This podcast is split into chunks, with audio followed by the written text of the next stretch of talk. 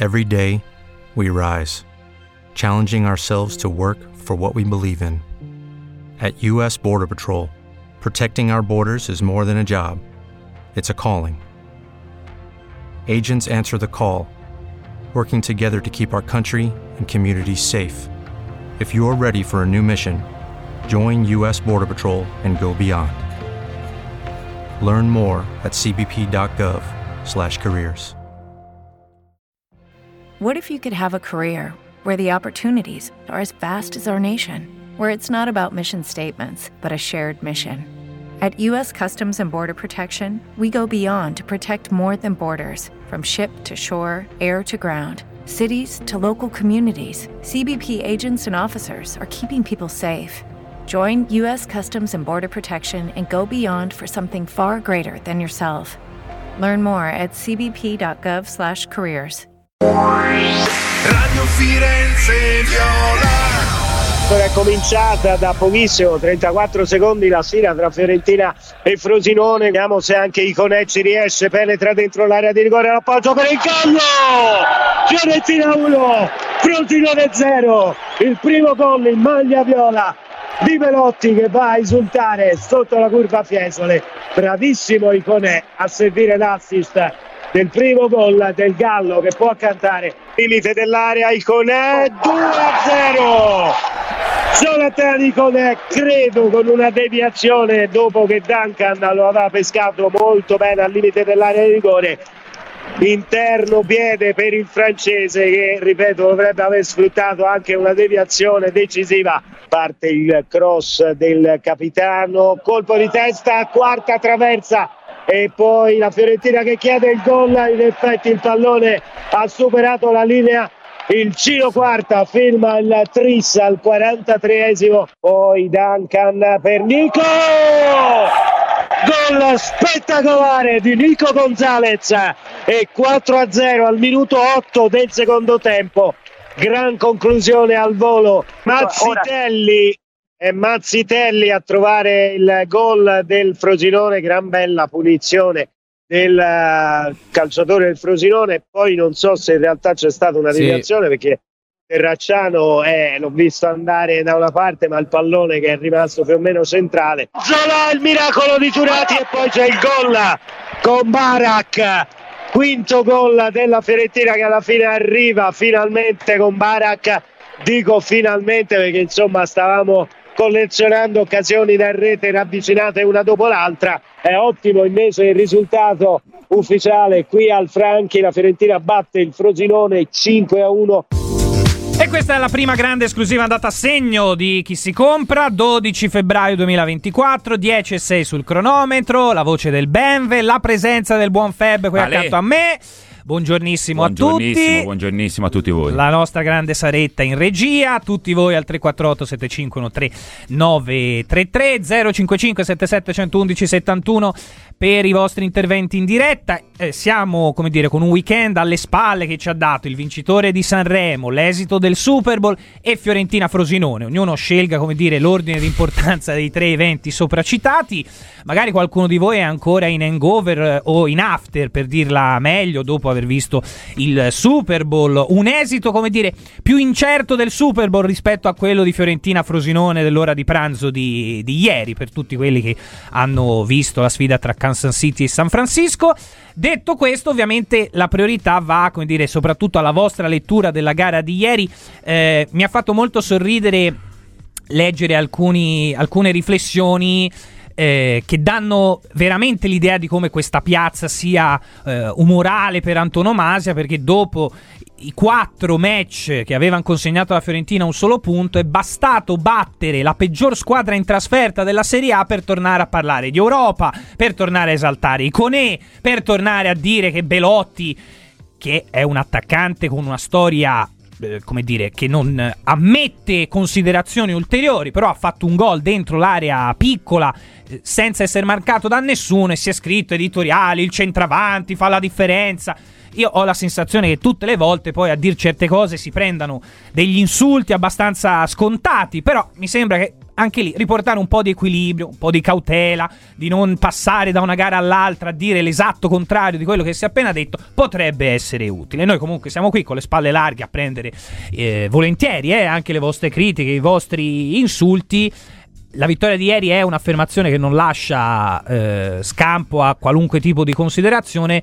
Io, però, Feb, più rivedo i gol e più, come dire, cioè, ho, ho la, la, riconferma, l'ennesima conferma che il Frosinone in trasferta sia una cosa, il Frosinone in casa sia un'altra.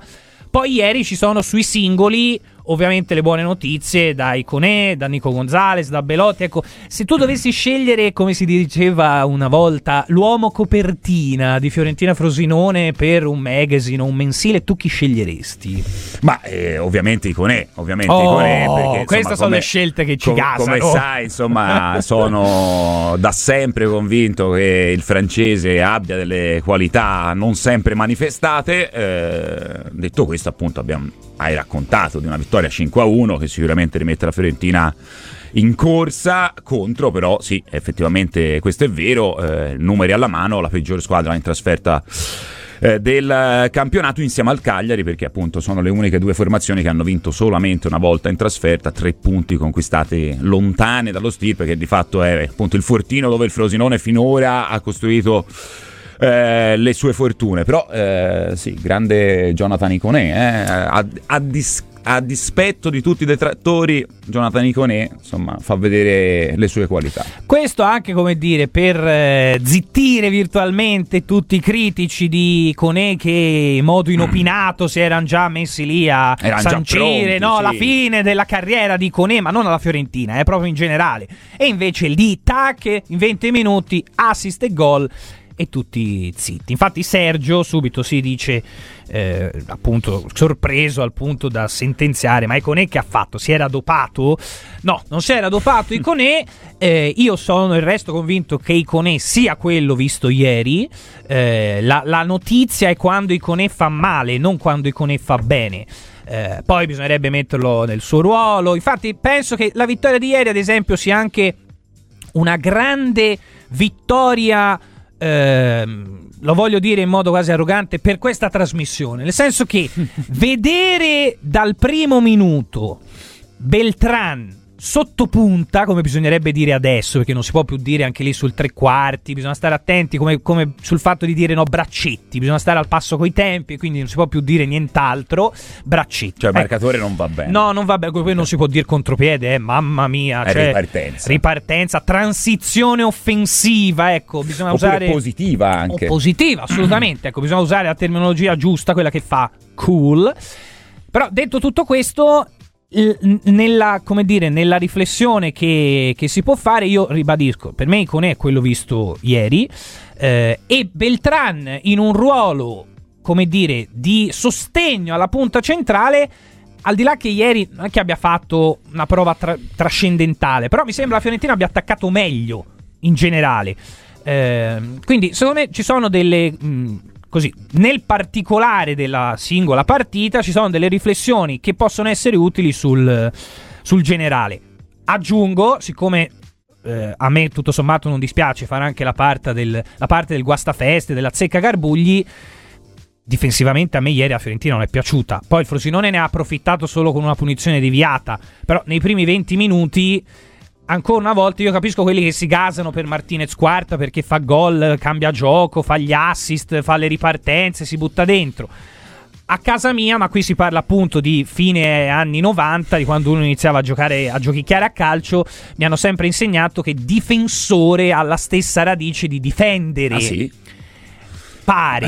Però questo era quando Cioè, eravamo questo- pischelli noi, quando eravamo giovani, no? Quando andavamo alle elementari, giocavamo ai Questa è campetti. un'altra notizia a segno. Questa è un'esclusiva pazzesca che Posso dire, nessuno non sapeva. solo nei primi 20 minuti comunque la eh, radice del verbo difendere Ma si ritrova stata- anche nel- No, nel senso che ovviamente insomma ancora mh, celebriamo i gol di quarta, ci mancherebbe altro, un centrale che insomma è stato in grado finora di mettere 4 gol in campionato n- non è certo da buttare.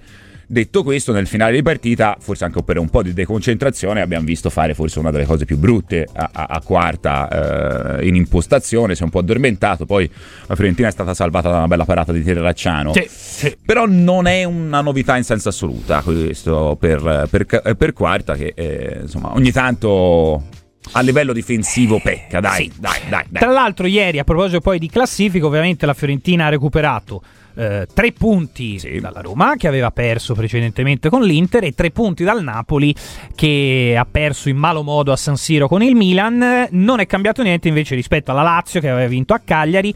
Rispetto al Bologna, che sarà l'avversario eh, il 14, quindi tra due giorni del recupero della gara che non si era disputata per la Supercoppa e soprattutto, perdonatemi, della squadra più in forma del campionato, perché l'Atalanta delle ultime settimane è una roba fantastica.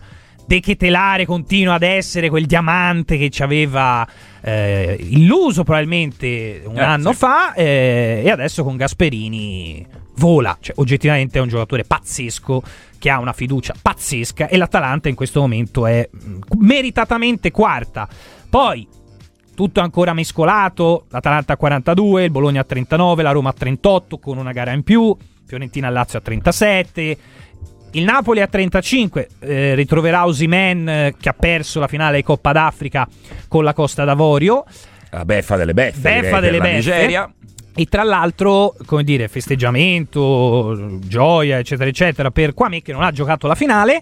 Torna comunque da vincitore, Coppa d'Africa organizzata dalla Costa d'Avorio, vinta dalla Costa d'Avorio con la chicca meravigliosa non solo di essere passata come eh, ripescata sostanzialmente, esatto, peggior terza tra quelle ripescate, ma soprattutto dopo aver esonerato il commissario tecnico alla fine del girone. Cosa che non si No, vede mai. mai, mai, mai vista una roba del genere e l'esito è stato surreale, quasi quanto a livello del Qatar che vince di nuovo la Coppa d'Asia. Roberto da Pistoia dice via Benver non fare il solito rosicone, lo sapevo, lì, tac tac subito, bang, giù nel canestro, avrebbe detto Peter Griffin. Si è vinto nettamente la tua Juve, e lì si riparte, invece non ha vinto, anche perché gioca oggi. E non vince lo scudetto che sarà nerazzurro, Roberto da Pistoia. Beh, Io, caro, si può stare, non c'è dubbio, caro Roberto, L'unica mia Juve la Fortis Juventus che tra l'altro, te lo posso dire, ieri ha perso in- nel suo campionato di eccellenza, in rimonta tra l'altro, ha preso due gol negli ultimi sei minuti. Quindi c'è amarezza, c'è beffa e c'è delusione. Eh, Luca, qualcuno ha notato le stupidaggini fatte da quarta? Le ho viste solo io? Eh, ne abbiamo parlato Luca. eh? Eh, è pericoloso, ieri non c'erano problemi, ma se le fa contro altri sono eh, cavoli amari. Giorco potenzialmente fortissimo, non scherziamo, deve essere più concentrato, poi spacca ogni difesa. E qui Luca trovi un terreno fertilissimo per questi discorsi, eh? cioè questa è casa tua, se c'è da idolatrare Iconè, questo è il posto giusto. Poi ovviamente, ragazzi, anche per idolatrare Iconè bisogna considerare chi era l'avversario. Eh, Frosinone è una bellissima squadra, ha un modo di giocare coerente nel bene o nel male, però eh, non, non- cioè, non si può basare il giudizio generale sulla Fiorentina in una gara contro una squadra neopromossa che ha due terzi degli 11 titolari in prestito e con un'età media bassissima. Eh, La Fiorentina ha la gara di mercoledì col Bologna, come scriveva eh, un, eh, un amico, lo diceva, anche, lo diceva anche Stefano, lo dicevano anche altri, ehm, che, che ti darà un- una risposta diversa, ma in generale il calendario della Fiorentina ora ti dà delle risposte diverse. Ieri hai mh, diciamo rimesso un po' il discorso in piedi, non cambia nulla rispetto ai punti malauguratamente persi con il Sassuolo, con l'Udinese e con il Lecce. Ieri la Fiorentina ha fatto il suo, tutto è andato per il verso giusto, tra un po' segnava anche Tonelli che è arrivato in regia. e io però ora non, non mi farei trascinare dall'entusiasmo per la gara col Frosinone. Cioè, hai messo un punto alle brutte figure fatte nel mese di gennaio. Hai ritrovato la vittoria, la prima del 2024. Basta. Ora, mm, No, io, o, guarda, bisogna, secondo te, come dire, rimarcarla Allora, all'infinito? Sono eh, convinto del fatto che insomma ehm, questa squadra abbia affrontato un momento di difficoltà anche e soprattutto perché sono mancati almeno eh, due giocatori molto importanti. Sì. Uno è Nico Gonzalez, che ieri peraltro ha fatto un gol veramente molto bello. E l'altro è Quame che adesso si accinge a tornare. Detto che se Iconè insomma rende come ha reso col Frosinone, il titolare per me eh, non può che essere lui di uno dei due ruoli di esterno d'attacco. Eh, cioè a volte si va a cercare spiegazioni, soluzioni molto cervellotiche e invece se vai a vedere il ritorno in campo di Nico Gonzalez secondo me è una buona spiegazione di una Fiorentina più competitiva rispetto a quella vista nelle ultime settimane perché l'abbiamo detto, questo è il giocatore di fatto che, che fa la differenza per la Fiorentina poi mi dirai sì però ieri non è stato lui l'assoluto protagonista in copertina ci va ovviamente Giorco Ah. però io, come dire, nelle, nelle casualità ci credo poco e, e- e che la flessione sia arrivata in seguito a tanti infortuni e che la vittoria debordante sia arrivata dopo che hai recuperato eh, l'infortunato più, più importante, beh, secondo me non è un, non è un caso, ecco. Ora il calendario, come detto, propone alla Fiorentina Bologna, Empoli, Sì. Lazio, Torino, Roma, Atalanta, Milan per arrivare a marzo, no? alla fine di marzo. Poi ci sarà la Coppa Italia, eccetera, eccetera. Però ecco, già da queste partite di campionato si evince eh, che ci sono almeno quattro scontri diretti, per non dire anche cinque. parte l'Empoli sono tutti, Sì, sostanzialmente, perché anche, anche il il Torino, Torino, sì. tutto sommato lo è, anche se ha perso nelle ultime settimane un paio di occasioni per fare il famoso salto di qualità. Comunque Juric resta sempre un grande allenatore. Matt dice, ben ve te l'avevo detto, il Gallo avrebbe cantato. La mia griglia un po' meno visto il tempo. Sì, perché Matt ci aveva detto che avrebbe voluto fare una grigliata eh, durante Fiorentina-Frosinone e il meteo è stato un po' beffardo e non te l'ha consentito. Steda all'isolotto, mercoledì nel Fortino del Dallara contro un'ottima squadra e domenica con un Empoli in netta ripresa con Davide e Nicola ci misuriamo subito la febbre. Eh, eh, sì, devo dire ragazzi, eh, come direbbe un, so, il dinardo di turno, Davide Nicola sta cucinando un'altra impresa, eh, 8 punti in 4 gare per il buon Nicola che ha causato anche l'esonero di Inzaghi a Salerno e, e soprattutto cioè, l'Empoli ad oggi è salvo, quindi insomma è ancora una volta... Mister SOS, come Sì. veniva chiamato il Sì, buon Attilio sì, Caia, no? Ai assolutamente, tempi. sì, assolutamente sì. In altri sport, in altri contesti, anche in altre aree. E alzi la mano chi avrebbe scommesso sul gol di Niang subito, visto Ah. che Niang è stato un po' no, il nome del mercato dell'Empoli, uno dei nomi più esotici e che ha fatto divertire più i tifosi e i fantacalcisti italiani. Appena tornato, beh, Boom, vabbè, sul subito. rigore però gol. Personalità, eh, personalità Invece a dismisura. bravo secondo me. Invece Cancellieri, Cancellieri- secondo me non è per niente male. Eh, Andrea da Milano, io dico solo, accomunandomi a Monsieur La Palisse, abbiamo Mhm. finalmente un centravanti. Eh. Andrea da Milano. Eh, vero, Belotti ha una carriera che parla per lui. Ehm, ragazzi, poi anche lì, cioè, se, se volete continuate a darmi del rosicone e quant'altro. Io una riflessione un pochino più pacata la faccio, cioè il gol di Belotti è un gol importante, è Da un gol se vuoi, anche. eh, come dire, che, dà- che ha un significato al di là poi del singolo 1-0 che si è eh, sviluppato con eh, il suo timbro. Però in generale andiamoci piano, nel senso, come diceva anche l'amico prima, vediamo quanti gol farà Belotti da qui alla fine di marzo, quando ci saranno 5 scontri diretti. Ecco. Vediamo quanto minutaggio gli darà Italiano, vediamo come risponderà lui anche ad una titolarità costante che sostanzialmente non ha da più di due anni, perché a Roma, a parte l'inizio di stagione, quando Ebram era rotto, Lukaku doveva ancora entrare, diciamo, in forma, poi già credo tre partite di fila, io non so Belotti da quant'è che non le faccia, eh, al di là di aver giocato 3 minuti, 5 minuti quando era a Roma. Comunque, ci, ci arriveremo insomma anche a questo tema. Ieri, giusto esaltarsi perché poi hanno segnato tutti, ha segnato anche Barak. Ah, già la notizia era che Barak abbia giocato qualche minuto, poi figuriamoci per il fatto che abbia anche segnato. Sentiamo il primo WhatsApp audio così Tonellino entra subito a gamba tesa nel jet set di chi si compra. Sì, sì, ragazzi. È, è- è uno che ha fatto gol dentro l'area piccola. Avete detto bene. È questo il punto. Nessuno fa gol dentro l'area piccola se non Nico Gonzalez. Abbiamo trovato uno che forse ha un minimo di piede buono, forse un minimo, per buttarla dentro dall'area piccola. Zola ieri non ci è riuscito, anche se secondo me c'è, c'ha avuto un piccolo cambio di mentalità perché almeno adesso corre, resta un bidone, però almeno ci prova. Saluti da Emanuele. Sì, Ema, però Ciao, anche Ema. lì, non- non- cioè, mm, sicuramente, ripeto, il gol di Belotti ieri è un gol importante. Io rivedendolo non capisco ad esempio come mai il Frosinone con tanto tempo a disposizione per accoppiarsi lo lascia solo. Eh, non, neanche da dire Belotti faccia chissà quale movimento, no? attacco il, sul primo palo, sul secondo, faccio un contromovimento. Cioè è lì che aspetta, arriva ai conigli, la mette sul piede e fa gol. E poi, come tante volte succede con gli attaccanti, visto che si parlava di piede buono, Mhm. Ti dico, eh, sono quei gol che a volte fai se il pallone non lo colpisci benissimo, Esatto, no? Perché esatto. se lo colpisci troppo pieno, in tante occasioni magari il portiere te la prende o, o chissà. Invece eh, a volte il tiro un po', un po' sbucciato, Bello, un po' bananato, eh, beh, è, è il tiro imprendibile. Ci E. Belotti, secondo me, il tiro bananato un po' ce l'ha sempre avuto. Quindi speriamo che ne faccia tanti così, anche brutti, Belli. eh, Beh, però utili son sicuramente. Sono più belli, sono più belli. Però sono d'accordo con te, non ci esaltiamo. Ad oggi Belotti ha fatto meno gol in campionato di Mazzitelli, per dirne uno. Quindi ci vuole calma, ci vuole sicuramente, come dire, anche il giusto tempo, la giusta pazienza da dare a Belotti che va detto, i segnali positivi l'aveva già fatti vedere nella prima uscita, adesso si è confermato, eh, non vuol dire che avrà necessariamente 20 gol di qua alla fine del campionato. Andrà supportato anche quando magari non troverà questa facilità nel segnare. È interessante però ben vede- vedere, secondo me, appunto Beltran dietro la punta, sotto punta, Oh, sì, trequartista sì, sì.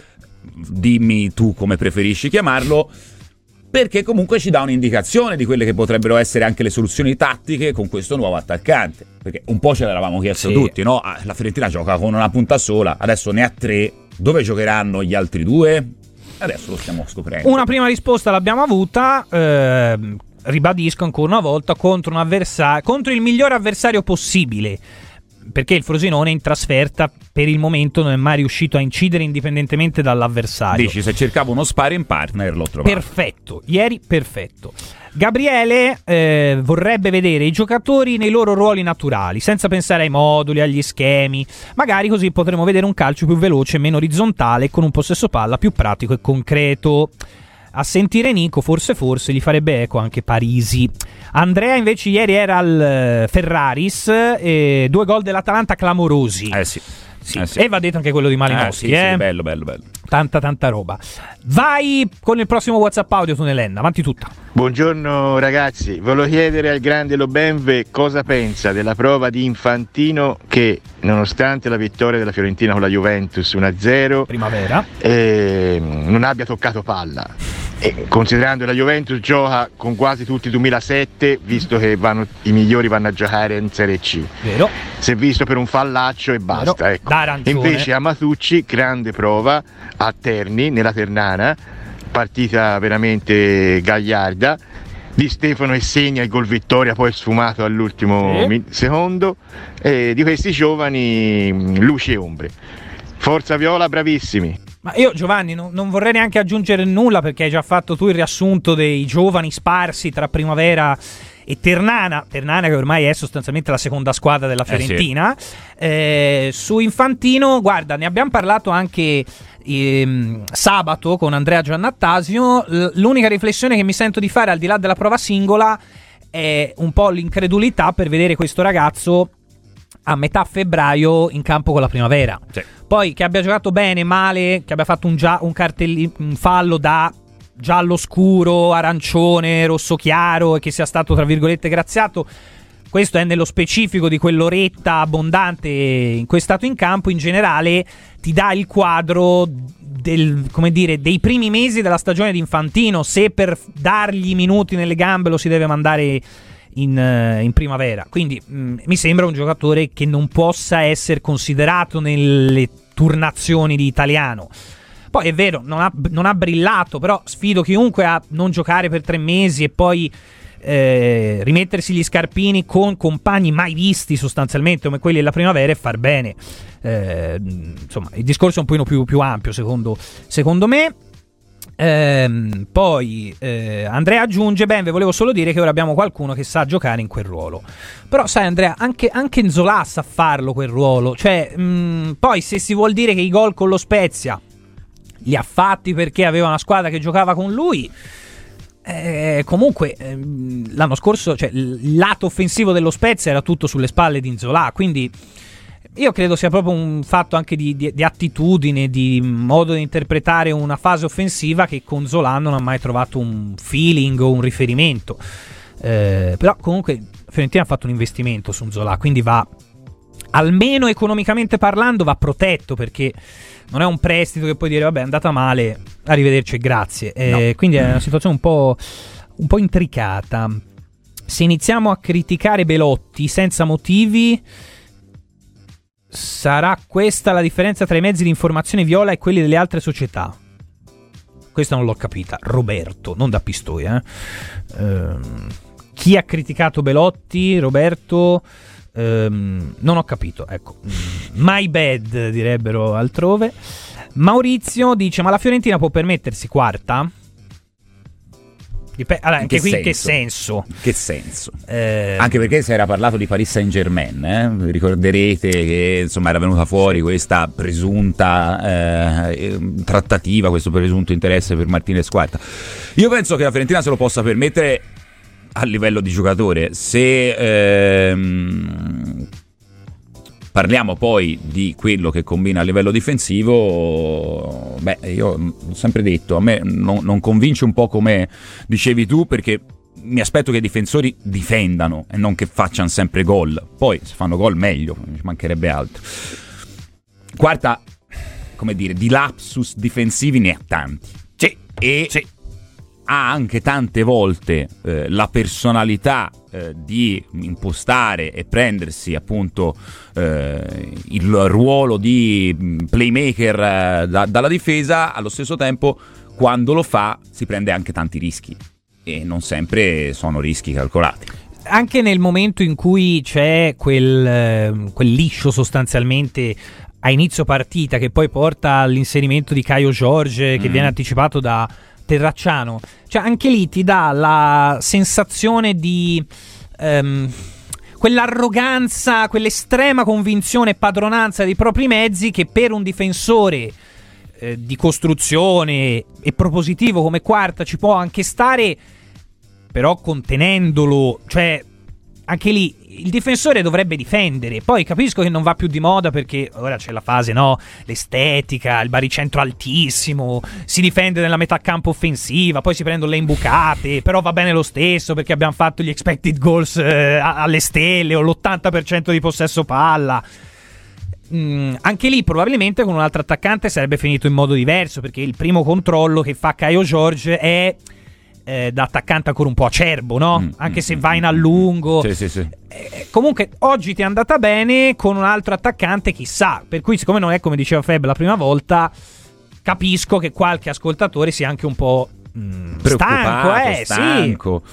Ma è, è- è legittimo, è legittimo. Mm, secondo me, vedi, qua si vedono anche ehm, tutte le difficoltà che può avere il reparto difensivo della Fiorentina, perché io eh, ancora non capisco come sia possibile, ma ad oggi di quarta non puoi fare a meno a livello numerico.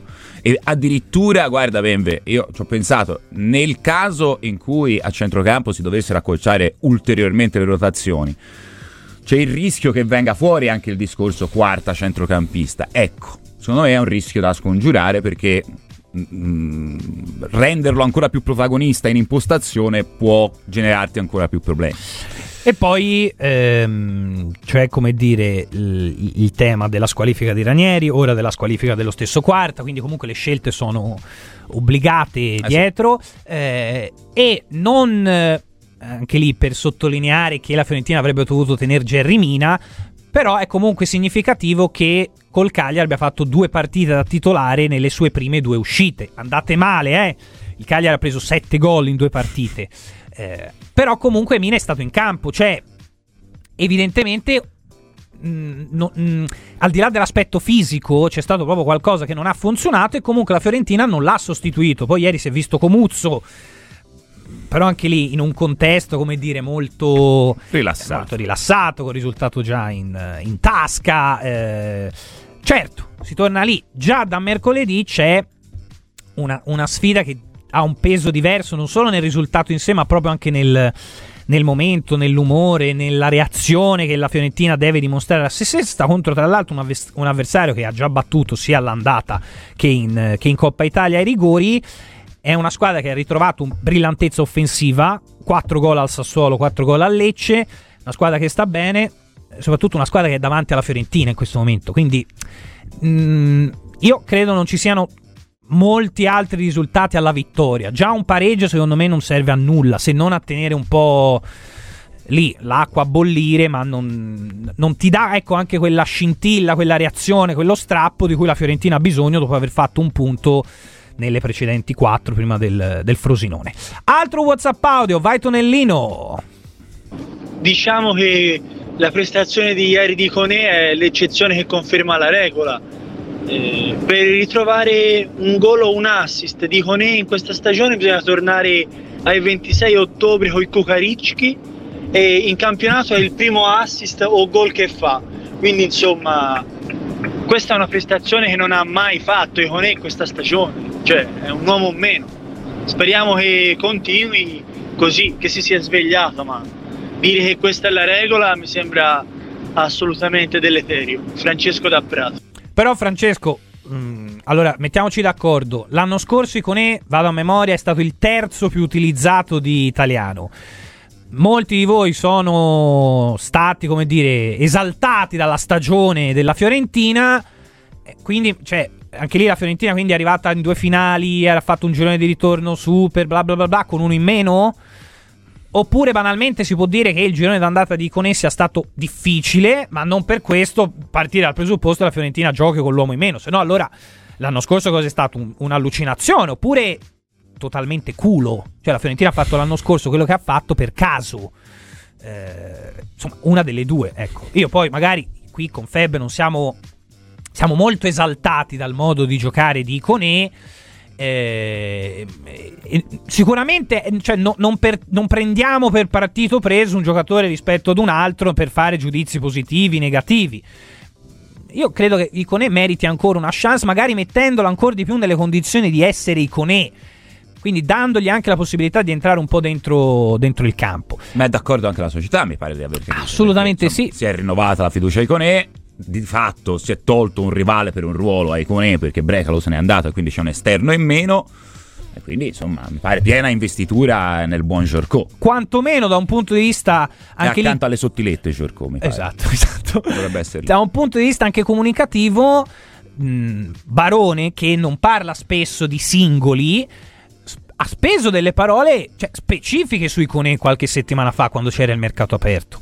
Quindi eh, mi sembra che sia nei fatti che nelle parole su Icone ci siano stati pochi dubbi. Però torniamo sulla partita di ieri ritrovando a Radio Firenze Viola Sauro Fattori. Ciao Sauro, Ciao, buongiorno. Sauro. Ciao, buongiorno. buongiorno. Allora, intanto Sauro, prima domanda sulla contemporanea presenza in campo dal primo minuto di Belotti e di Beltran. Ti chiedo come li hai visti insieme, come hai visto Beltran accanto ad una vi- vera prima punta. Allora, sinceramente Velotti ha fatto la sua parte, come sappiamo, insomma, è un giocatore esperto, insomma, che non c'è da insegnargli nulla mm-hmm. sotto questo aspetto. Beltrán secondo me ha fatto una prestazione normale, molto a disposizione, bravo, eh, però insomma una, diciamo, una prestazione io direi normale, via, senza le, le, le cose nell'odi, via, per capirsi perché lì gira intorno ma arriva poco alla conclusione, cioè direi mai, anche se poi ha fatto la traversa sul colpo di testa su un calcio da fermo, però insomma io mi aspetto qualcosa di più, oppure spero faccia, che lo mettano in condizione di, di fare qualcosa di più. Ecco. A proposito, fa- a proposito, di fare qualcosa in più, Sauro, eh, ti chiedo un, un, parere anche sulla prestazione di Iconè, perché se ne sta parlando molto stamattina, perché Iconè è stato protagonista di un assist, di un gol, sebbene anche con un tiro deviato. Eh, però è stata una prestazione sicuramente molto confortante. Ha fatto bene, sinceramente ha fatto bene ieri. Ieri molto bene Valeri ci ha messo un po' di suo, eh, la verità, perché, perché, in effetti ieri incontravamo penso una delle peggiori difese eh, eh sì. campionato. Soprattutto in trasferta senza gol. dubbio. Con ieri ha subito 49 gol, sì. tanti, sì. Cioè, cioè, non è uno scherzo, però però mh, questo non, vuol dire, non, non va a screditare il fatto che lei ha fatto una buonissima prestazione ieri. Ieri bene, via. Ma tu ci credi, Sauro? Ah, Eh, sai, lui va molto a intermittenza. eh. Oramai sono un paio d'anni, lo vediamo, eh. Cioè, alterna una buona, una buona prestazione a due o tre, così così, insomma. Però quando fa la buona prestazione eh, ti, ti- ti rilancia un po' di speranza, via, Mm, mettiamola mm. Sauro, ma rispetto a quello che era successo in generale nel mese di gennaio, in particolar modo nelle ultime quattro di campionato, dove la Fiorentina aveva fatto un, un solo punto, all'interno di questo contesto tu che valore dai alla vittoria di ieri? No, ieri era terminante per rimanere nel gruppo, perché se non vinci ieri rimani nel gruppo uguale, però venivamo fuori da, da- da- da un periodo non buonissimo, probabilmente comincia anche qualche contestazione. Invece così abbiamo un po' acquietato perché secondo me la Fiorentina se vuole arrivare a dei risultati importanti ha bisogno di serenità, su questo non ci sono dubbi. Perché un po' il mercato di gennaio si poteva riflettere, infatti a Lecce si era riflettuto subito, poi invece ora abbiamo vinto che tutto si riacquieta, poi ora tornerà qua a me, piano piano si parte insomma. Eh, anche perché questo esterno mancherebbe, però se con Belotti, se Belotti fa gol eh, ti fa dimenticare il resto, il concetto è quello. Sauro, voglio un tuo parere anche su Martinez Quarta, che continua a segnare, però lo dicevamo anche, insomma, commentavamo un po' la sua prestazione anche con Francesco. eh, insomma, continua anche a mostrare a volte degli eccessi di sicurezza in fase di impostazione, che per carità contro il Frosinone non sono costati niente, però contro i rivali magari. Un po' questo difetto ce l'ha. Mm, mm, Sì, è vero, però secondo me è un buonissimo giocatore. eh. Però è molto più bravo nell'impostazione, nel fare gol. nel- Delle volte in difesa va, aggio- va aggiornato. Cioè, io lo reputo forte, però per dire anche l'altro giorno ha fatto due o tre incertezze se magari tu sei contro una squadra diciamo di livello superiore, cioè o con giocatori di, di- di- di livello superiore di livello superiore eh, è un casino, cioè si rischia di andare sotto e poi dopo poi la partita si complica. Sauro, all'interno della, della classifica in questo momento, ehm, come dire, la squadra più in forma, lo dice anche la classifica, è l'Atalanta. Credi che sia, al di là di questo periodo, ma forse a maggior ragione per questo periodo, la vera candidata a tenerselo quel quarto posto? O hai altre idee? Ora, ora la vera candidata sarà il campionato ancora lungo, eh. Mm. Cioè, adesso sta passando un periodo di forma eccezionale. Io l'ho vista, va veramente forte. Che ieri il risultato 4-1 è bugiardo, eh. Sì, perché poi gli ultimi due gol arrivano dopo 12 minuti di recupero. Eh, Eh. sì, non- quello è bugiardo, però è una squadra forte, una squadra in salute, è dura. Però se manterranno questa cosa qui, anche perché hanno le coppe, non ci dimentichiamo che le coppe qualcosa ti levano. Insomma, volente o nolente, non so, la- la- non so se la fa l'Europa League. Sì, sì, no, sì, sì. Eh, Passata la prima qualcosa- del, giu- del suo girone, tra l'altro. eh, infatti qualcosa ti levano, però insomma secondo me sono una squadra forte. Ora dire dire che arriva quarta, però di sicuro sarà nella lotta per la Champions e per l'Europa League. Come noi. Certo. Anche se noi siamo un po' più staccati, magari noi all'Europa League, alla, alla Champions faremmo bene a non pensarci, assolutamente chiaro. Bene, essere chiari perché ci fa soltanto male. Sauro, parlando di questo, eh, prossimo match col Bologna, poi c'è l'Empoli, poi però Lazio, Torino, Roma, Atalanta, Milan e Juventus. Eh, è, lì, è lì che si è deciderà. marzo, eh? È marzo, è il mese Eh, decisivo. eh, so. Sì, marzo è il mese decisivo, anche perché dopo poi sei alla fine, eh, dopo i tempi di recupero non ne hai più. E il problema è che secondo me già la partita di mercoledì è importantissima. Cioè, Se perdi a Bologna, Bologna va a 5 punti. eh. Sì, Mm. sì, assolutamente. Cioè, non è un- uno scherzo, cioè, è una partita importantissima. Poi un Dio da vincere, eh, ma da non perdere, Da non ecco, perdere. così.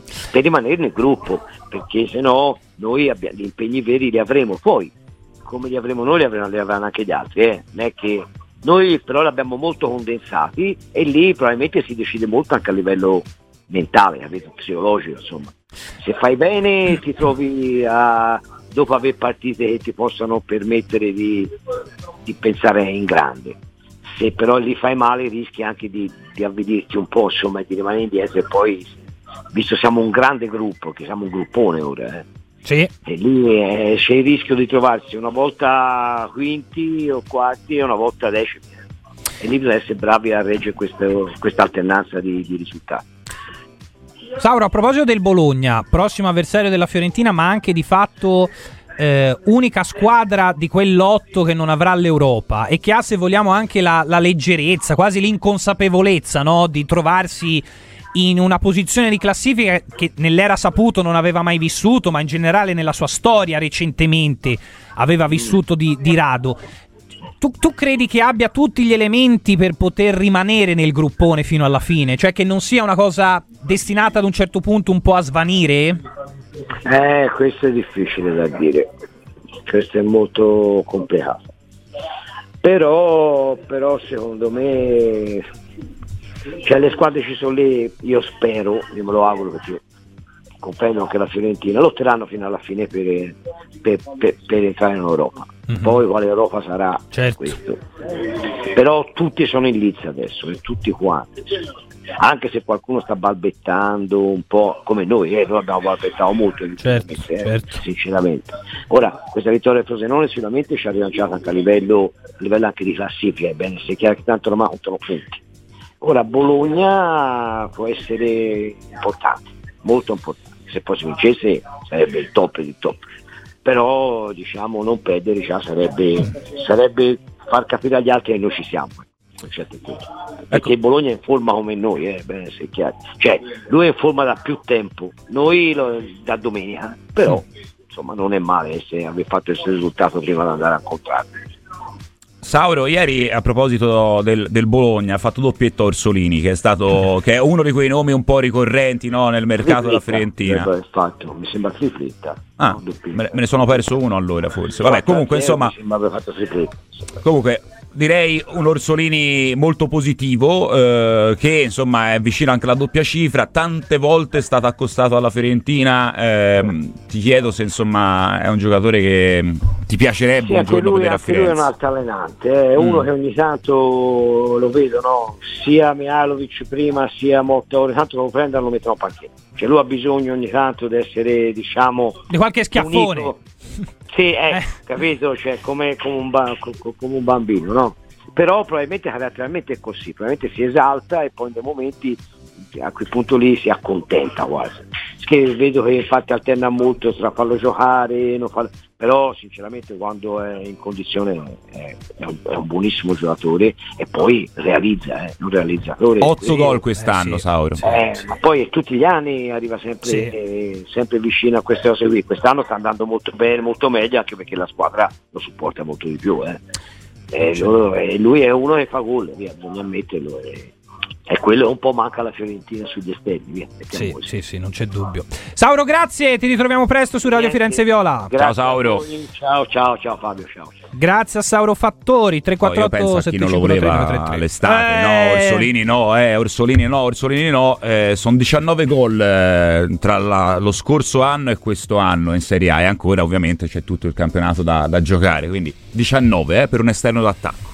Ma mi- mi- dopo cerchiamo sì. quante punte della Fiorentina hanno fatto Aia, 19 gol aia. in un anno e mezzo. Il Joker Viola, ieri tutto facile grazie anche alla poca furbizia di Di Francesco a livello tattico, poi finalmente si è giocato in 11, Belotti è di un altro pianeta rispetto a tutti gli altri nostri attaccanti, controprova a Bologna che sarà durissima. Ma infatti, caro Joker, proprio con Feb, mh, dieci giorni fa, dicevamo che il, il problema vero paradossalmente è che Belotti era e presumibilmente sarebbe stato, magari già dopo il gol di ieri per molti di voi, è il miglior attaccante dell'era post-Vlaovic. Eh sì. E- e- cioè, ragazzi, io. mh, Cioè, pensateci ogni tanto a questo. Cioè, la Fiorentina ha intascato una valanga di soldi due anni fa. Ha cambiato sei attaccanti e il migliore l'ha preso dopo due anni in prestito. A 31 anni. Mm, mm, Cioè, mm, mm. poi ribadisco, nella singola gara è giusto esaltarsi, è giusto dire grande Belotti, il gallo, eh, gallo di lì, gallo di là, gallo di su, gallo di giù. Ma se uno contestualizza il tutto, cioè c'è stato bisogno di sei attaccanti per trovarne uno, come dire, eh, un pochino più propenso alla conoscenza del ruolo, mettiamola così, e anche solo ad una carriera da attaccante che segna. Poi qualcuno di voi mi dirà: sì, ma anche Cabral allora ha iniziato a segnare. Sì, ma anche Jovic ha iniziato a segnare. Eh, però la differenza è che qui si parla di dover sostituire quello che è stato il capocannoniere del- di quel girone d'andata. Con una quantità di soldi che, insomma, si fa fatica a trovare anche in Europa squadre che abbiano tutto questo capitale, che non siano squadre di Premier dove è all'ordine del giorno a disposizione sul mercato. Eh, quindi insomma anche su questo una riflessione andrebbe, andrebbe fatta. Ehm, allora Maurizio scrive, adesso teniamo Belotti a vita. Testa a Bologna, decisiva per tutto. Non siamo fenomeni ma nemmeno scarsi. A Bologna gioca Ranieri. Maurizio sembra tipo col tele- a fare messaggi telegrafici. Viola si nasce, italiano blindato subito, Iconè fortissimo. Quarta a volte perde la bussola ma lo tengo stretto. Belotti è perfetto per Firenze, mi raccomando teniamolo. Ricordatevi che a Lecce aveva preso la traversa sull'1-2. Non esaltiamoci, continuare così a Bologna sarà un esame perfetto. Mi piace questo pem pem Pem, pem. pem, pem. Sintetico, diritto al centro della questione. Tra l'altro mandando un messaggio alla volta, Ta, quindi ta, ta. il classico amico che uno non sopporta perché ti fa arrivare sono 40 quello. messaggi dicendo due parole per Io messaggio. quello. Ecco. Io, io scrivo un, un pensiero per messaggio. È una brutta. È un po' tipo punteggiatura, no? Se io È mando vero, un altro è messaggio, vero. una virgola Poi- sostanzialmente, o un punto. Anche da un punto di vista estetico non è bellissimo leggere, ri- ricevere un pippotto, un Esatto. editoriale. Invece così, Lo so, un però- alla volta. Vero. Però è anche vero che se uno poi si scorda, come dire, di, di non mettere il silenzioso, gli Pepem, arrivano 40 pepem, suonerie tutte insieme, dice mamma ma che succede? E poi magari non succede niente. Niente, c'è la lista della spesa. Guido da Trieste, Belotti a Roma aveva davanti tanti giocatori forti. Sì. Per questo giocava e segnava poco. Sì. Ieri sul gol ha colpito sporco. Lui lo sa fare, 110 gol in A, 12 in nazionale, 20 nelle coppe. Per il futuro possiamo solo sperare. Bene Beltran, ma occorre recuperare Bonaventura. Eh, di questo ne abbiamo parlato in lungo e largo. Alberto dal Belgio dice... Stiamo calmi, il Frosinone ha avuto anche le, delle sue occasioni, ma non l'ha buttata dentro. Il Bologna non ti perdona. Ma Castro, quando ritorna, Alberto dal, dal Genk, con calma direi Alberto, sia fisicamente che mentalmente. Ehm, io sinceramente faccio su questo tipo di infortuni faccio molta fatica a trovare una timeline eh, su cui mettere il giorno dell'infortunio, il giorno del recupero.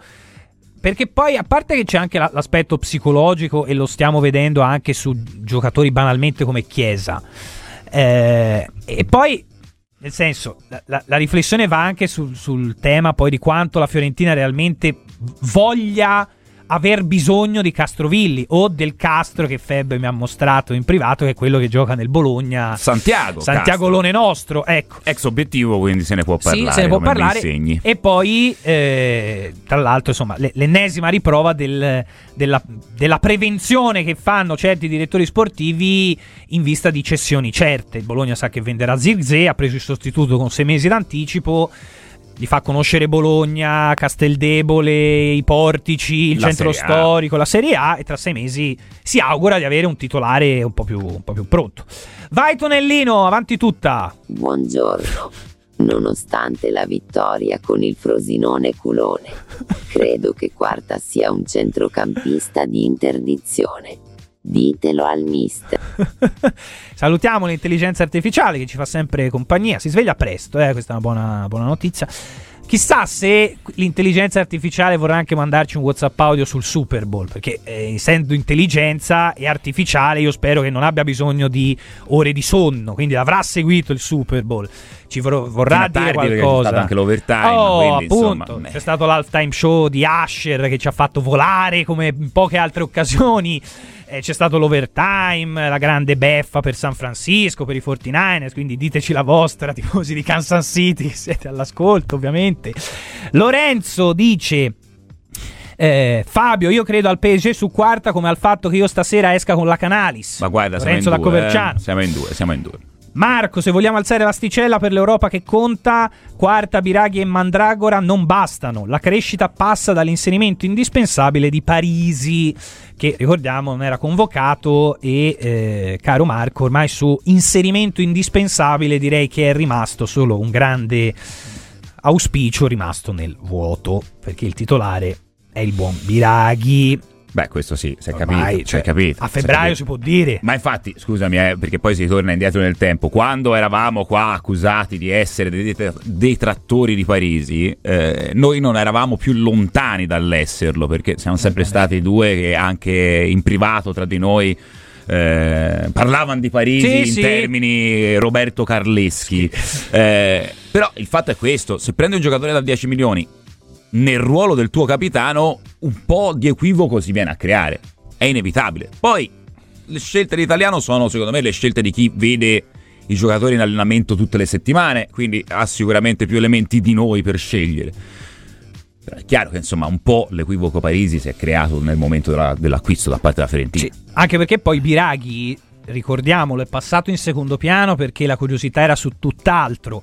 Il nome di Biraghi è stato eh, citato dal DG Barone in quel contenuto autoprodotto, finta diretta, bla bla bla bla, eh, pochi giorni fa. Cioè, tutte le volte il nome di Biraghi viene fuori da parte della società, anche per dare l'idea della considerazione societaria, oltre che tecnica, che c'è attorno a Biraghi. Eh, vediamo, ora, come diceva prima Feb, tanto le stagioni si avvicinano sempre a marzo e anche sui singoli. Eh, se Parisi dovesse fare 3-4 partite contro queste, in questi scontri diretti di un certo livello, tutti avrebbero un'altra idea della stagione dello stesso, dello stesso Parisi. Eh, questo è il bello e il brutto del calcio. Già magari vederlo in campo sarebbe una buona notizia. Francesco da Roma dice: Il Cino è un grande idolo. Qualche cappella l'ha fatta, ma la partita scorsa ha fatto una cosa simile Milenkovic. Quello che lui dà in termini di garra, di geometrie, di gol, di un po' di sana follia è fondamentale. Per questo italiano se ne priva quasi mai. Tutto vero, caro Francesco da Roma, eh, in tutte le doti che hai fatto non ce n'è una che riguardi la fase difensiva. Eh, quindi, che dire, va, va- va bene, va bene. Eh, Io, io- io ho, ho sinceramente paura di questo percorso mentale che ci porta a pensare che Martinez Quarta sia un centrocampista, perché se da difensore centrale, quando viene chiamato in causa a impostare, l'ho già detto, ma lo ripeto perché non si sa vai mai. avanti così. Se quando da difensore centrale viene chiamato a impostare e gli capita sovente la topica, Mhm. non vedo perché su un campione statistico aumentato, come ovviamente eh, sarebbe conseguente di uno schieramento a centrocampo, non vedo come dovrebbe essere addirittura più bravo. Cioè, in teoria dovrebbe commettere più errori, però questo il mio modo di pensare. Io non mi piace questa considerazione e io ribadisco sempre a proposito di paura o paura, come avrebbe Paura. detto qualcun altro, eh, lo, lo spauracchio, il, eh, lo scheletro nell'armadio di David Luiz. Per chi si ricorda un po' di avventure in Premier di Grande David Luiz tra. Chelsea e Arsenal, ci furono dei tentativi proprio per le qualità che eh, in un certo senso anche condivideva con Martinez Quarta di metterlo un metro più avanti, anche due. Ecco, trovate magari qualche prestazione. eh, il rischio è che vi, vi faccia obnubilare il cervello, eh, vedere David Luiz al Bello. centrocampo. Eh, Matteo da San Casciano dice: Anche ieri abbiamo concesso troppe palle gol agli avversari. Questo è indubbio. La differenza poi nella percezione delle partite, tanto la fa sempre il risultato. Quindi uno vede 5 a 1, guarda un 5 a 1 e dice: Beh, ragazzi, li abbiamo asfaltati. È vero, è vero, però è sempre stato lo stesso Martinez Quarta in un paio di occasioni a dimenticarsi il pallone. C'è questo piccolo dettaglio. Ecco, mi piace, attenzione, completamente off topic. Mm, Alberto da Roma. mm. Brecalo ieri un gol e un assist. Ci facciamo Ale. una domanda? Quindi io intanto Alberto ti faccio i complimenti perché bisogna sempre... eh, ora, noi magari lo facciamo indipendentemente dagli ex giocatori della Fiorentina o quelli in prestito, però avere una consapevolezza di quello che succede nel mondo è importante, nel mondo dello sport, eh, anche nel mondo in generale.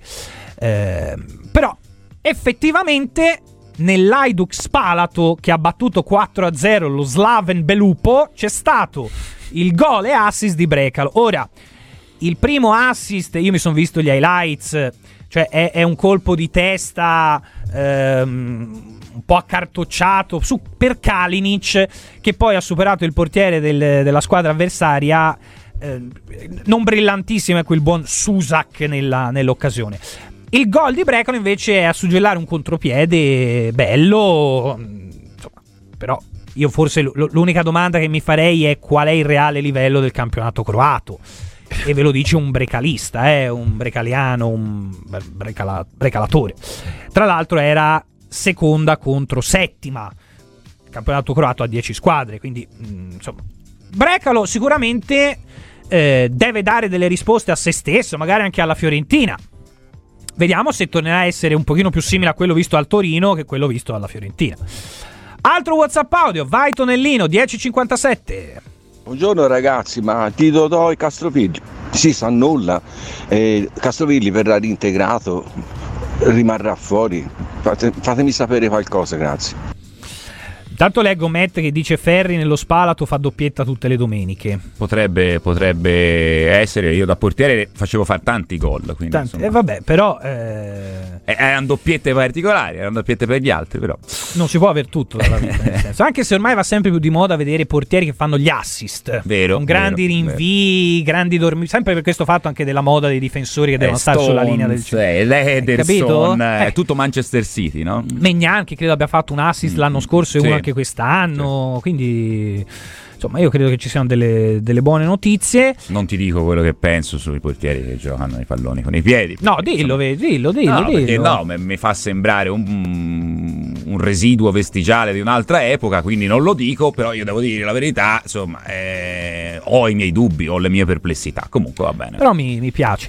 Su, io ragazzi, sinceramente, mh, mm, cioè, no, no, non mi piace questo giochino che si fa eh, indovina quando torna, eh, soprattutto su, su infortuni. Mh, mm, eh, Castrovilli è difficilissimo, ragazzi. Eh, come, come, posso dirvi la verità? Cioè, anche su Dodò. Dodò è fuori da ormai 5 mesi. Eh sì.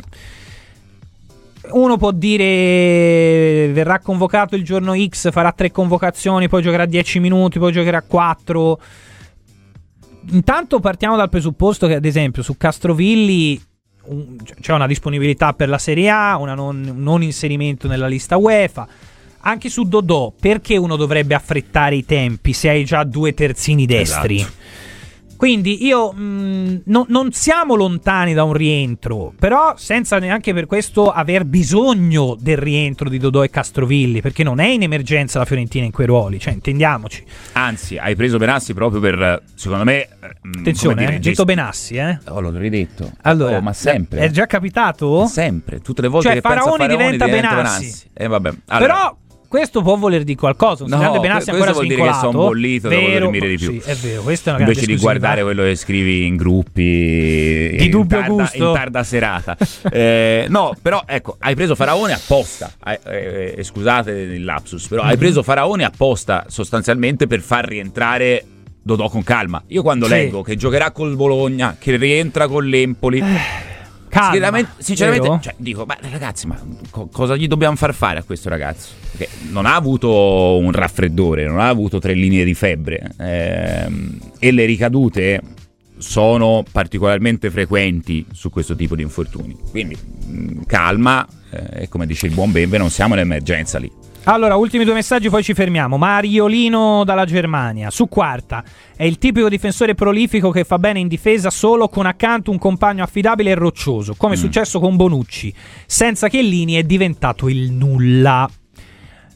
Eh, ci sta, nel senso, anche su Bonucci si è sempre, è sempre stato, però, anche detto, è eh, considerato l'anello debole della BBC dei tempi d'oro eh, quarta magari ha anche delle qualità legate al gioco della Fiorentina, cioè tutto talmente rivolto verso l'offensivo, verso la metà campo avversaria che si mette quasi in conto di dire e eh vabbè, ha lisciato il pallone con l'attaccante a un passo, e vabbè, ha regalato un tiro all'avversario, no? Poi fa gol e, e, si perde tutti la lucidità e si dice, eh, ma ha fatto 4 gol in campionato, eh. Ragazzi, eh. Insomma, anche lì, ogni tanto un bel difensore che difende e basta, che sa fare solo quello. Ah, che goduria.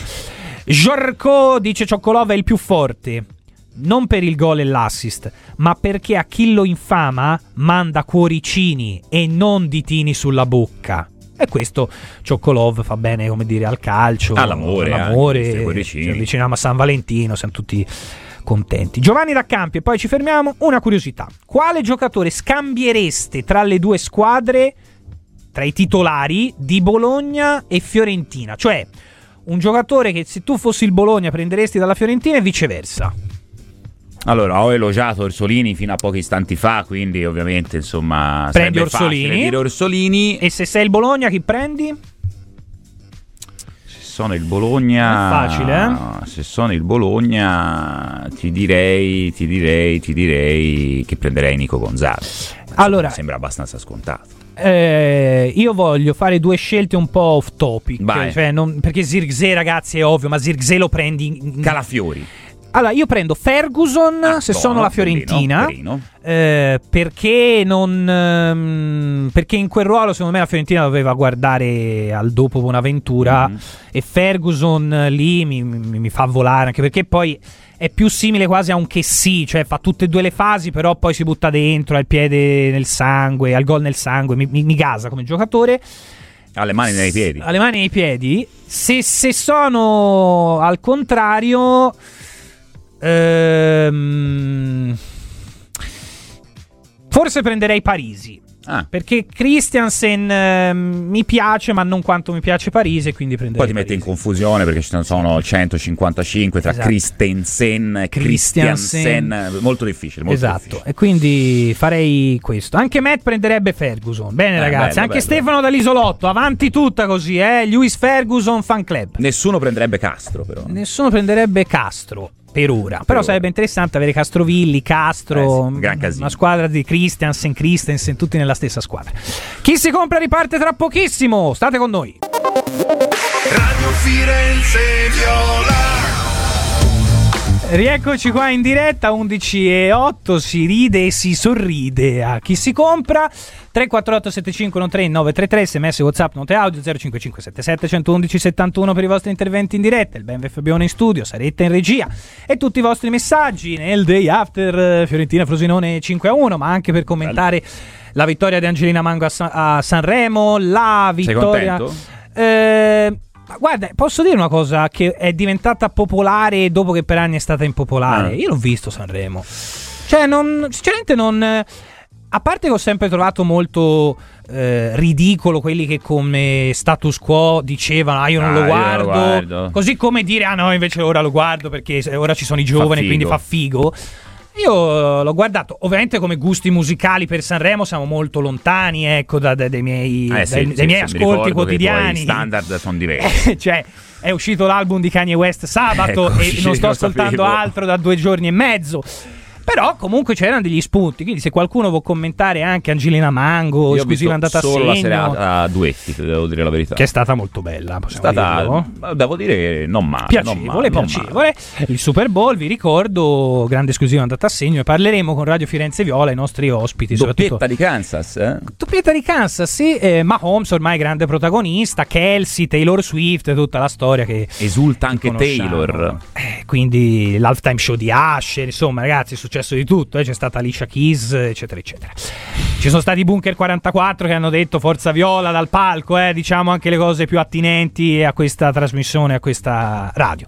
Poi magari si trovano dei punti di contatto anche tra i 49ers e la Fiorentina, non lo so. Eh, Gabriele in un momento come dire di così fantasia estrema Mhm. paragona Iconè ad uno di quei paesi de facto non riconosciuti ufficialmente dove ogni giorno c'è un golpe, una sommossa che ne mina la stabilità. Cioè Cipro in pratica. Temo che non esista una missione ONU per mantenere la pace. Ora, per quanto sia bello esaltante questo messaggio, eh, ma nel senso che tu dici che non ci sarà mai stabilità e serenità nelle prestazioni di Iconè o nel modo in cui le persone vedranno le prestazioni di Iconè? Ecco, perché qui si potrebbe veramente aprire un capitolo anche che sfocia nei microstati, quindi occhio perché poi non se ne esce. Che bello. Il Bologna gioca bene, dice Filippo. Mm. Sono convinto che qualsiasi buon giocatore farebbe quello che fa Orsolini. Lasciate perdere lo Juventino lì dov'è. Eh, comunque speriamo bene che si siano svegliati i nostri là davanti. posso ridirlo? Viola. Devi. 19 gol in una stagione e mezzo. Da esterno, Beh, comunque. Ma anche, anche 19 gol da Tutti farebbero capo. come lui, però 19 non sono pochi. E comunque Filippo ricordiamo sempre che ehm, per quanto Orsolini sia un ex Juventino Arthur è juventino di cartellino. Ecco, ora no, mm, nel senso. Sì, poi ragazzi. Dai. No, è perché poi questa cosa ancora nel 2024 mi fa un po' sorridere. Io ho una gran paura della partita di mercoledì. Le goleade di Fiorentina e Bologna hanno presupposti diversi. Noi abbiamo fatto la differenza coi singoli, loro col gioco collettivo. Speriamo di essere smentito. Forza Viola sempre. Potresti essere smentito, caro Mike, per quanto quello che tu dica sia vero. Cioè, indipendentemente da questo, Mm. eh, se uno guarda le azioni che non hanno portato ai quattro gol del Bologna, ce n'è una dopo mi sembra 9 minuti. Il Bologna riparte dall'out di destra con un movimento di Zirkzee a venire incontro, poi l'azione eh, dà respiro anche agli esterni a sinistra, poi si ferma lì e non succede niente. Eh, dove vedi il senso della famosa costruzione dal basso, dove dai senso anche al- alla posizione, le spaziature. Il Bologna ha imparato a giocare bene e a essere efficace. Una cosa che a me piace tantissimo del Bologna di quest'anno, sempre perché poi alla fine conta la classifica e contano i punti, è che in tante occasioni, consapevole di non avere gli strumenti per vincere, comunque ha mosso la classifica. E il Bologna è la squadra, al di là dell'Udinese, che ha pareggiato di più in campionato. Vero. Eh, cioè, e comunque hai perso solo quattro volte, una tra l'altro con la Fiorentina. Eh, quindi, cioè, vuol dire che è comunque una squadra che ha sempre mosso la, classi- la propria classifica, ha sempre fatto punti. Eh, questo ti dà l'idea anche di una squadra concreta. Poi la Fiorentina l'ha già battuta due volte, quindi sa come si fa. eh. Ehm, Grappino fa una premessa: non mi offendete. No. E non lo faremo. E non lo faremo, senz'altro. Poi però po' rischia. Perché Ah, sì? dice che come modo di giocare quarta gli ricorda Tiago Silva. Ah, pensavo Beckenbauer, dai, Tiago Silva, vabbè. Poi aggiunge a debite proporzioni. E qui però Grappino eh, io non so se il paracadute l'ha aperto in tempo. Eh, poi spiegami anche quale, quale Tiago Silva, perché Tiago Silva continua a essere indispensabile per il Chelsea a 40 anni. Martinez Quarta ha 14 o 13 anni in meno di Tiago Silva. Mm, non lo so, dimmi in cosa te lo ricorda, così magari ci, ci confrontiamo anche meglio. Ehm, Benve, visto e previsto che il Maurizio non viene, chi si prende? Il Sarrone, immagino, sia il Maurizio. Ah, ecco, bravo, che io mi, mi si era cresciato il cervello. Penso sia il Sarrone. Ah, il Sarrone? Il Io, sarrismo. ragazzi, io l'ho già detto, e, poi intanto poi vi incazzate. IJ, Ivan Juric. Poi non piace. Se poi uno deve fare dei nomi tanto per avere i like su Twitter o su Instagram e per avere tutti i tifosi che, che- che lo considerano Dio, allora vi posso dire Klopp si svincola alla fine di questa stagione. Se poi uno deve andare all'estero, io vado da Paolo Fonseca.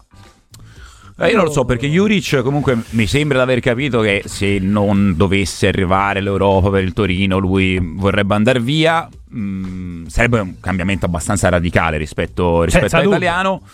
Eh, mm, leggevo anche di un Juric forse diretto verso l'Inghilterra dove potrebbe Bello. essere comunque un allenatore secondo me con anche una proposta di gioco che potrebbe essere vincente. Non lo so. Magari si è visto ieri a Firenze il prossimo allenatore della Fiorentina. Eh? Ah, dici di sì, è Eusebio. È un altro nome Se che ci è stato pensi, fatto tante mh, volte. come tante evoluzione tattica sarebbe tra le meno volte. traumatiche. Sì, forse sì, perché comunque anche a livello di modulo Insomma. avresti una continuità. Poi, eh, ora magari il Di Francesco visto ieri non era proprio nella sua giornata migliore come scelte, come atteggiamento. Però se uno guarda in Serie A in questo momento, mi sembra Dionisi abbia perso un po' di smalto, anche perché Mm, ora mm. deve pensare a salvarsi la sua attuale di panchina. Sì. Poi, non lo so, tra quelli liberi non è che ci sia granché da Fiorentina, eh, perché il riferimento deve essere sempre quello. Comunque, mi piace perché Sandro, l'ha così, anche lì, completamente off topic, come piace a noi. Cioè, dopo aver vinto 5 a 1 c'è comunque un riferimento al prossimo allenatore. Grandissimi. Ehm, allora, tra poco, prossimo collegamento, Saretta. Intanto sentiamo un WhatsApp audio. Let's go! Io e i miei cavoli siamo pro Iconè. Secondo me, se si sblocca, spacca tutto. Yeah. Forza Viola, Ender da Campi. Grande Ender, numero uno. Poi faremo uno speciale, eh, chiaramente su Sui orti, cavoli, campi eh, e cavoli, cavolo, Cavolo nero, viola, cavolo viola. ne mangiato ieri il cavolo nero, eh? Buono? Sempre buono, Qualità? sempre Eh, sì, buono, non, sempre non molto tradisce mai. La cosa che non capisco è Biraghi e Parisi hanno lo stesso procuratore e li mette in concorrenza per giocare Fiorenzo. Eh, Eh, i ragazzi, però è eh, così. ecco, cioè, sì, È- è, questa. esattamente così. Il problema, dice Simone, è che se anche Belotti tornasse quello di Torino, a fine anno tornerà a Roma Eh. e se ne andrà anche Arthur perché non si programma con i prestiti. E qui Simone eh, cioè, c'entra un punto cruciale, soprattutto perché si vanno a toccare due reparti che la Fiorentina ha preso, costruito, distrutto, ricostruito costantemente negli ultimi due anni. Cioè si torna lì e lo abbiamo detto anche nel momento in cui la Fiorentina ha preso Belotti, prima ancora del gol di ieri. Guarda, secondo me è anche più preoccupante il discorso Arthur se ci pensi perché centrocampista davvero tutti gli anni hai cambiato non solo il nome del giocatore ma anche le caratteristiche, cosa ben più importante. Cioè, se ci pensi, poi magari ce ne scordiamo perché questo avviene prima di Torreira. Ma la Fiorentina aveva fatto un investimento su Eric Pulgar come eh, regista. Poi finì malissimo e toccò a Torreira. Finita malissimo, toccato a Amrabat. Finita malissimo e- e ora tocca ad Arthur. Così come sugli attaccanti. Ehm, ribadisco, per me l'aspetto più preoccupante, al di là del gol di Belotti, è che la Fiorentina abbia avuto bisogno di sei attaccanti nel post Vlaovic per trovarne uno con un curriculum di un certo spessore, eh, con delle caratteristiche da centravanti vero, e che però negli ultimi 18 mesi aveva giocato poco e niente. E avevi un- una quantità di denaro a disposizione irripetibile o comunque difficilmente ripetibile come quelli che ti sono arrivati su, su Vlaovic. Però ripartiamo comunque dalla gara di ieri e lo facciamo con Antonio Di Gennaro. Ciao DJ, buongiorno. Buongiorno a voi, grazie. Allora Antonio, intanto la partita di ieri da un punto di vista di classifica mette un punto e a capo rispetto al singolo pareggio nelle precedenti quattro.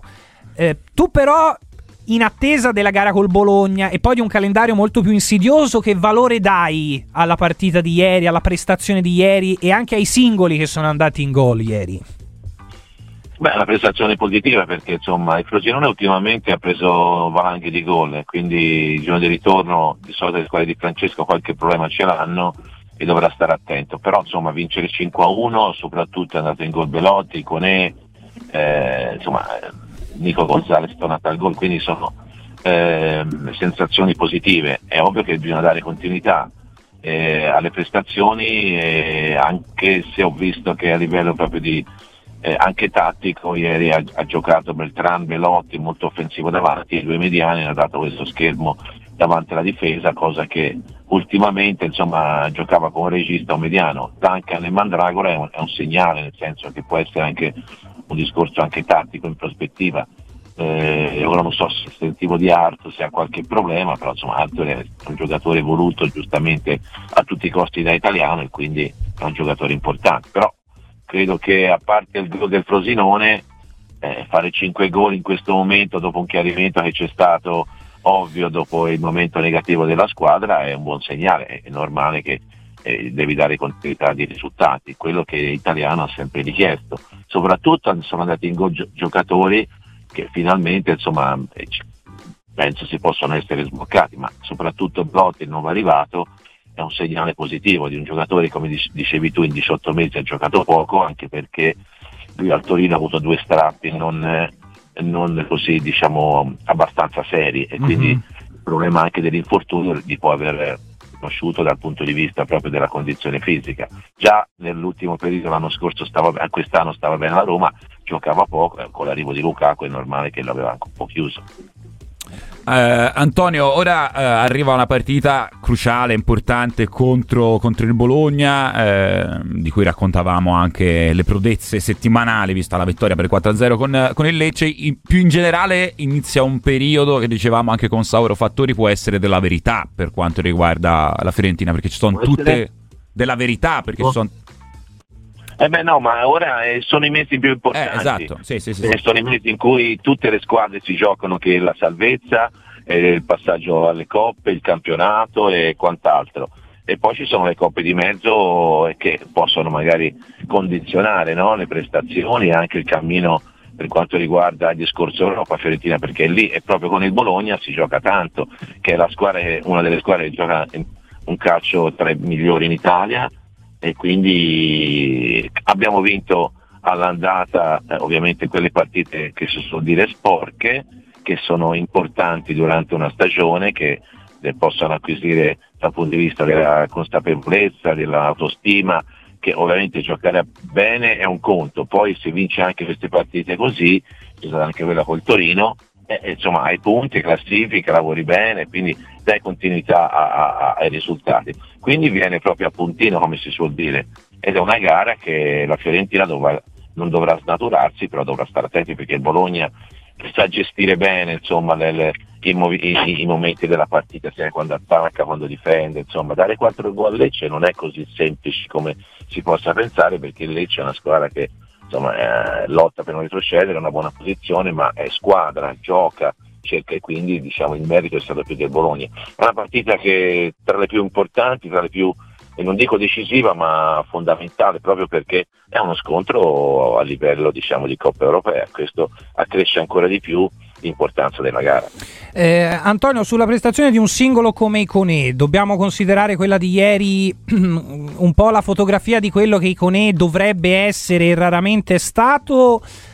Eh, considerando sì. che comunque la Fiorentina, volente o nolente, su Iconè ci deve puntare perché nel mercato di gennaio ha fatto una scelta, cioè quella di non rinforzare esatto. quel reparto. Esatto, di non prendere Goodmanson, che è un giocatore di un livello superiore. Per me, Icone, prima di Firenze, è un giocatore importante, è stato anche pagato. E da un sinistro, sono d'accordo con l'italiano, un sinistro importante, educato, come si suol dire in gergo, che, ha, che, che è bello, insomma importante. Certo che non ha, non ha dato continuità come un po' tutti gli esterni, eh, Brecalo che poi non c'è più, il Sottil, eh, lo stesso Quame che anche se insomma ha giocato esterno, poi come punta, giocatore un po' atipico Quame come ruolo, però anche lì un po' sempre a corrente alternata è normale che eh, le varie competizioni consentono all'italiano di giocare, magari di, di far sì che magari un giocatore possa fare due partite, poi sta, sta, mette un altro, quindi non dà una certa continuità. Mi sembra adesso che con Beltran su punta oppure proprio vicino a un altro attaccante, in questo caso di riferimento è Belotti che secondo me adesso ha preso un po' il posto di Inzola perché Inzola dopo sei mesi non è l'Inzola che sperava italiano, quello di Spezia e quindi mi sembra normale che Belotti poi è andato, è andato in gol subito deve essere la prima scelta con Beltran che secondo me in questo ruolo diciamo più diciamo, alle gare il gioco con i compagni può essere importante. Non ho visto Bonaventura, è entrato, quindi anche lì c'è il nodo Bonaventura che va gestito bene dal punto di vista proprio del, eh, de, de, de, del giocatore che è lui e di quello che potrà essere in futuro. Ovviamente si è letto che potrebbe non rinnovare, c'è qualche, qualche incomprensione, secondo me va chiarita bene perché Bonaventura, ripeto, per me è un giocatore importante, può fare ancora molto in virtù di un campionato che è ancora lì per la Coppa Europea, c'è la Conference e poi c'è la Coppa Italia. Un altro giocatore sicuramente importante è Nico Gonzalez, che ieri rientra, ha, insomma, ha fatto un gol eh, bellissimo che segna di fatto il suo vero e proprio rientro. L'avevamo visto un po' in difficoltà sia con l'Inter eh, sia anche, anche, con Lecce. Eh, lo strappo ti induce a, a recuperare anche mentalmente, no? tu sei guarito, poi un conto l'allenamento, la partita mm. è giovedì, un conto la domenica, in cui ovviamente c'è un discorso di, proprio di mentale. Quindi il gol sappiamo che lui ne ha fatti anche tanti prima di infortuni, è stato determinante, il giocatore più insieme a Bonaventura eh, più importante della, della, Fiorentina, certo ha portato al gioco della squadra. E quindi tornare al gol anche per lui induce a, a, a, questa fiducia ritrovata, perché ripeto 5 gol in Italia non è che si fa tanto, eh, è difficile farli durante una partita, quindi eh, torna al discorso Fiorentina-Bologna, arrivano con due risultati eclatanti, quindi dovrebbe essere una partita tatticamente e tecnicamente eh, valida, poi magari sappiamo che l'equilibrio in queste partite può essere, si può cambiare la, la, la gestione della gara, però Nico Gonzalez dopo un anno così, eh, insomma quest'anno mi è sembrato, è il Nico Gonzalez dell'investimento importante, della capacità di entrare anche non soltanto nei gol, nell'ansia, nella personalità, nel, nel, sapere i compagni sanno che lui è un giocatore che, che è importante, che può fare la differenza e sicuramente la farà. Antonio, attorno alla Fiorentina abbiamo visto tante mm, dire, montagne russe nella, nella classifica. Eh, la squadra in questo momento, come dire, che continua a dare meno segnali di, di reazione di ripresa è il Napoli, che ritroverà Osimen. Io ti chiedo, visto anche lo stato di, di, di salute nervoso del, del, Napoli, se può bastare Osimen a considerare il Napoli una squadra che può davvero rientrare nella corsa al quarto posto o se credi sia destinata invece a mantenere questa posizione, insomma, diciamocelo, di mediocrità per una squadra campione in No, carica. esatto. Ma ehm, non so come sarà il discorso di me, che sembra che a giugno sarà venduto. C'è anche il discorso di Kvara che ovviamente per il contratto, Zelis che forse andrà all'Inter. Sono situazioni in cui eh, per tutto quello che è successo a Napoli non è, è positivo per l'ambiente e per tutti e gli stessi calciatori. E quindi mh, deve cominciare a vincere sempre, perché a parte anche un pareggio per ora sarebbe veramente un problema per loro. Hanno 35 punti, hanno sì una partita in più, ma c'era anche l'Atalanta e mi sembra abbia cominciato a mettere il pilota automatico. Una squadra che insomma ha, ritrovato, ha rivalutato De Kettler e quindi eh, il giocatore di Aldina sembrava un, un corpo strano, quindi mi sembra che la scelta di Maldini era, era su, su un giocatore forte che io avevo commentato ed è forte, che lo sta dimostrando. E quindi Napoli è un momento veramente molto delicato, al di là che ieri ho visto la partita stava veramente entusiasmante, aveva l'occasione per far gol, le poteva prendere, non c'è Sì. più questi equilibri che aveva con Spalletti, d'altronde e sono cambiate troppe cose già con Garzia. E quindi c'è anche la Champions e non è una stagione facile, il dopo scudetto a volte te lo richiede, è così, è, mm, è successo anche a me, anche se si parla di quasi 40 anni fa, ma ci sta. E quindi certo che se non dovesse arrivare nei, nei primi quattro eh, sarebbe un problema a livello diciamo di economico della città che ha sempre guardato a queste situazioni e è sempre arrivata in- in- nell'Europa che conta. Poi ovviamente bisogna capire. E non- a parte le prime tre, le prime tre ci può stare di tutto, però Atalanta vedo che veramente eh, sta, sta giocando e sta facendo delle cose importanti. Come dicevo all'inizio, ora sono i mesi in cui se non stai bene fisicamente in, in- in- tutto l'organico eh, diventa difficile, sono troppe squadre, sai ce ne fossero stati due, ma eh, c'è un lotto di squadre importanti che, che- che camminano, che, che stanno, che si possono giocare qualcosa, per esempio anche la stessa Roma che ha perso con l'Inter in maniera così, però è, è una squadra che si vede che è tornata a certi livelli con de- delle, delle qualità, quindi Napoli eh, la vedo veramente dura quest'anno, deve fare un cambio totale, non so se a livello ambientale di giocatori e di, e di- di anche quelli importanti, vedi Osimene e quant'altro, abbiano la testa proprio improntata su un campionato da riprendere. Sai, non vorrei se questo fosse magari è già venduto, eh, sai, a volte i giocatori non è che tirano la gamba indietro, però insomma. Ecco, non è il Napoli dell'anno scorso, questo si è capito, e la vedo veramente dura per loro. Antonio, grazie, ci risentiamo presto. Un abbraccio. A presto. Grazie ad Antonio Di Gennaro. 11.30, ragazzi, abbiamo una mezz'ora scarsa tutti i vostri messaggi. Eh, Alessio Dasseano dice: A volte, Benve, penso tu capisca di calcio. e quindi c'è una, una premessa buona. Poi mi sponsorizzi Juric e mi cade tutto il castello. Ma forse la tua è solo una provocazione. Mi ha fatto ridere Alessio, a prescindere da, da tutto. Se tu, se tu, detto che, diciamolo subito, è stato un ascoltatore, eh, rilanciare l'argomento allenatori, non è che dopo, se no arrivano quelli, "Eh, dopo una vittoria, Rosiconi, parlare dell'allenatore. Mm. Eh, con questo tono di voce, ovviamente.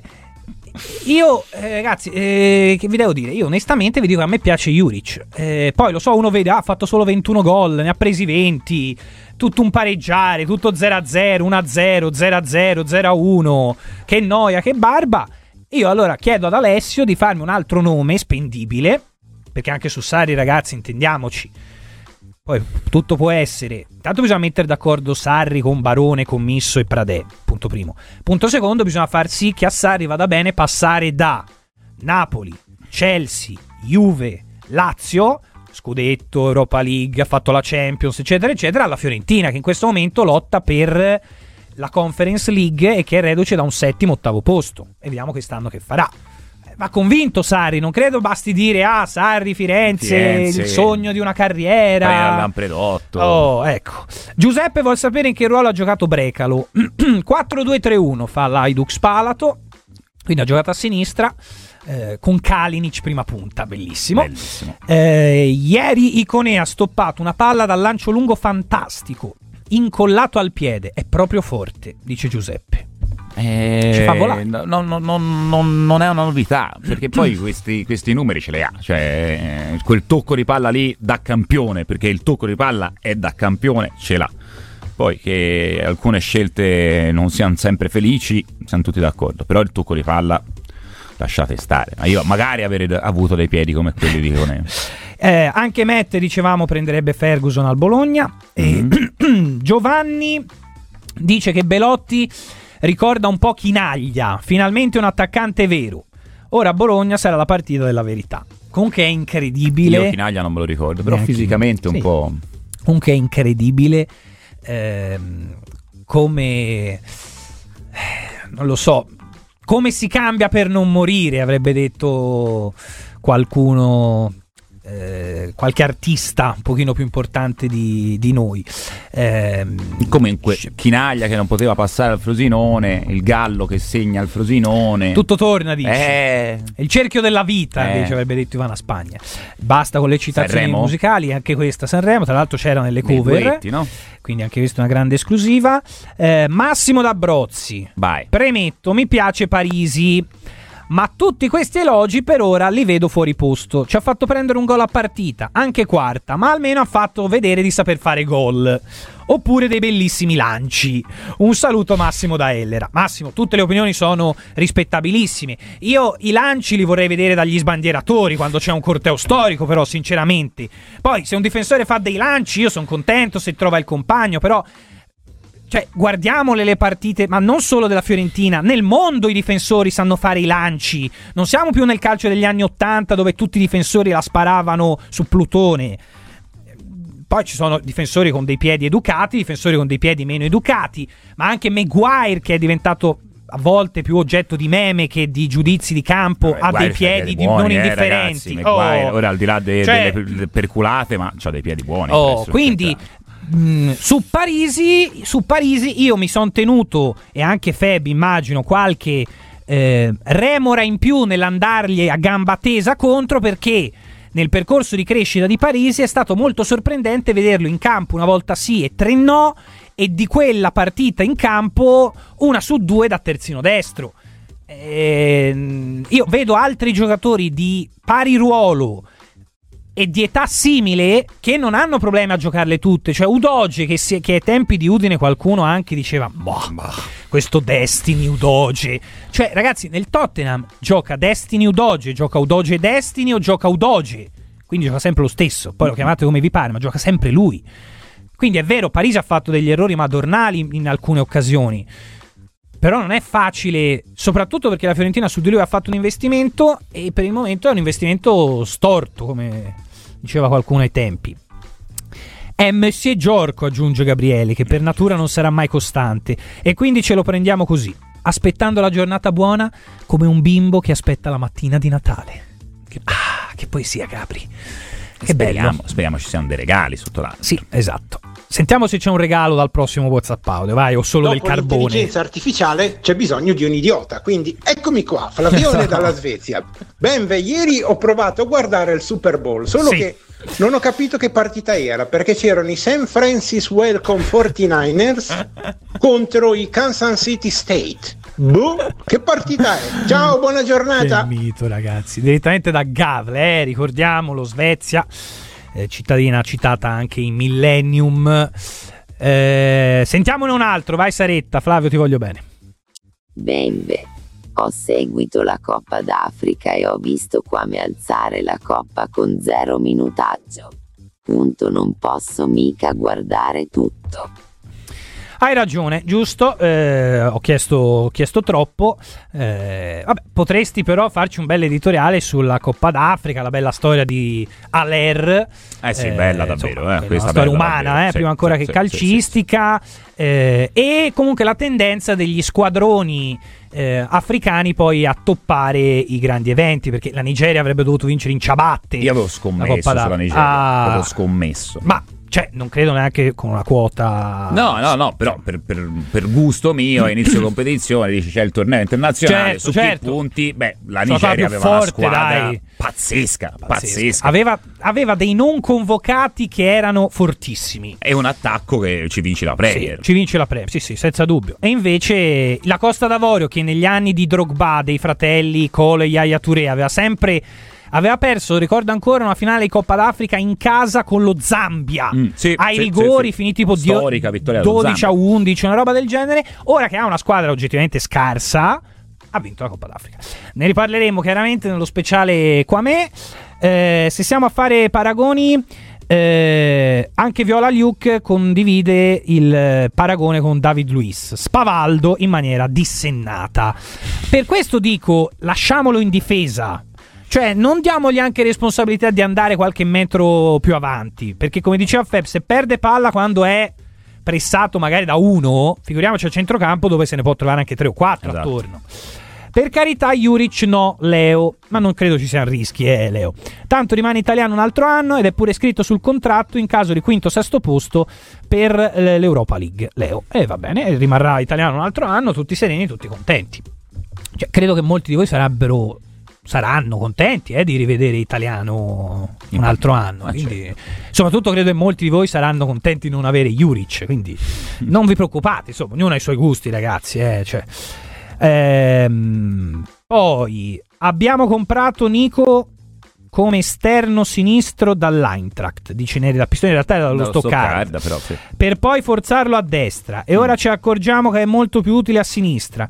E ieri i centravanti erano due. Basta con queste sottopunti Boh, però facciamo, facciamo un po' di ordine, ragazzi. eh, perché prima si diceva no, no, no, ma nell'Argentina gioca a sinistra, ma Esatto. rende di più a destra. Poi lui dice no, ma io in Argentina gioco a sinistra, ma va bene anche qua. Cioè, insomma, mettiamoci, mettiamoci d'accordo. Secondo me Nico Gonzalez è forte. Poi, se lo fai giocare a sinistra o a destra, ci può essere una minima differenza, ma lui rimane comunque forte. Cioè, quelli bravi. Cioè, io è un po' il discorso, no, quando si dice Beltrano, no, sì, ma non è una prima punta, è un- una punta, è un attaccante che pressa, è un fulcro del gioco, è un centravanti, è un trequartista. Allora, quelli forti, questi dubbi non, non ce li hai. Cioè, mh, sai che li mandi in campo e che fanno, che fanno bene, ecco. sono drammaticamente d'accordo senza farsi troppi ecco troppe Pippe, paranoie dire sì pippe, troppe pippe, pippe. troppe pare su lo metto a sinistra lo metto a destra sai, ragazzi eh, secondo me è buono, è buono. Eh. L'hai mai Eh, sentito dire, ma Neymar è più un trequartista, un esterno Una alto, seconda una punta? seconda punta? Nulla, e Neymar lo mandi in campo e gli dici fai quello che devi fare.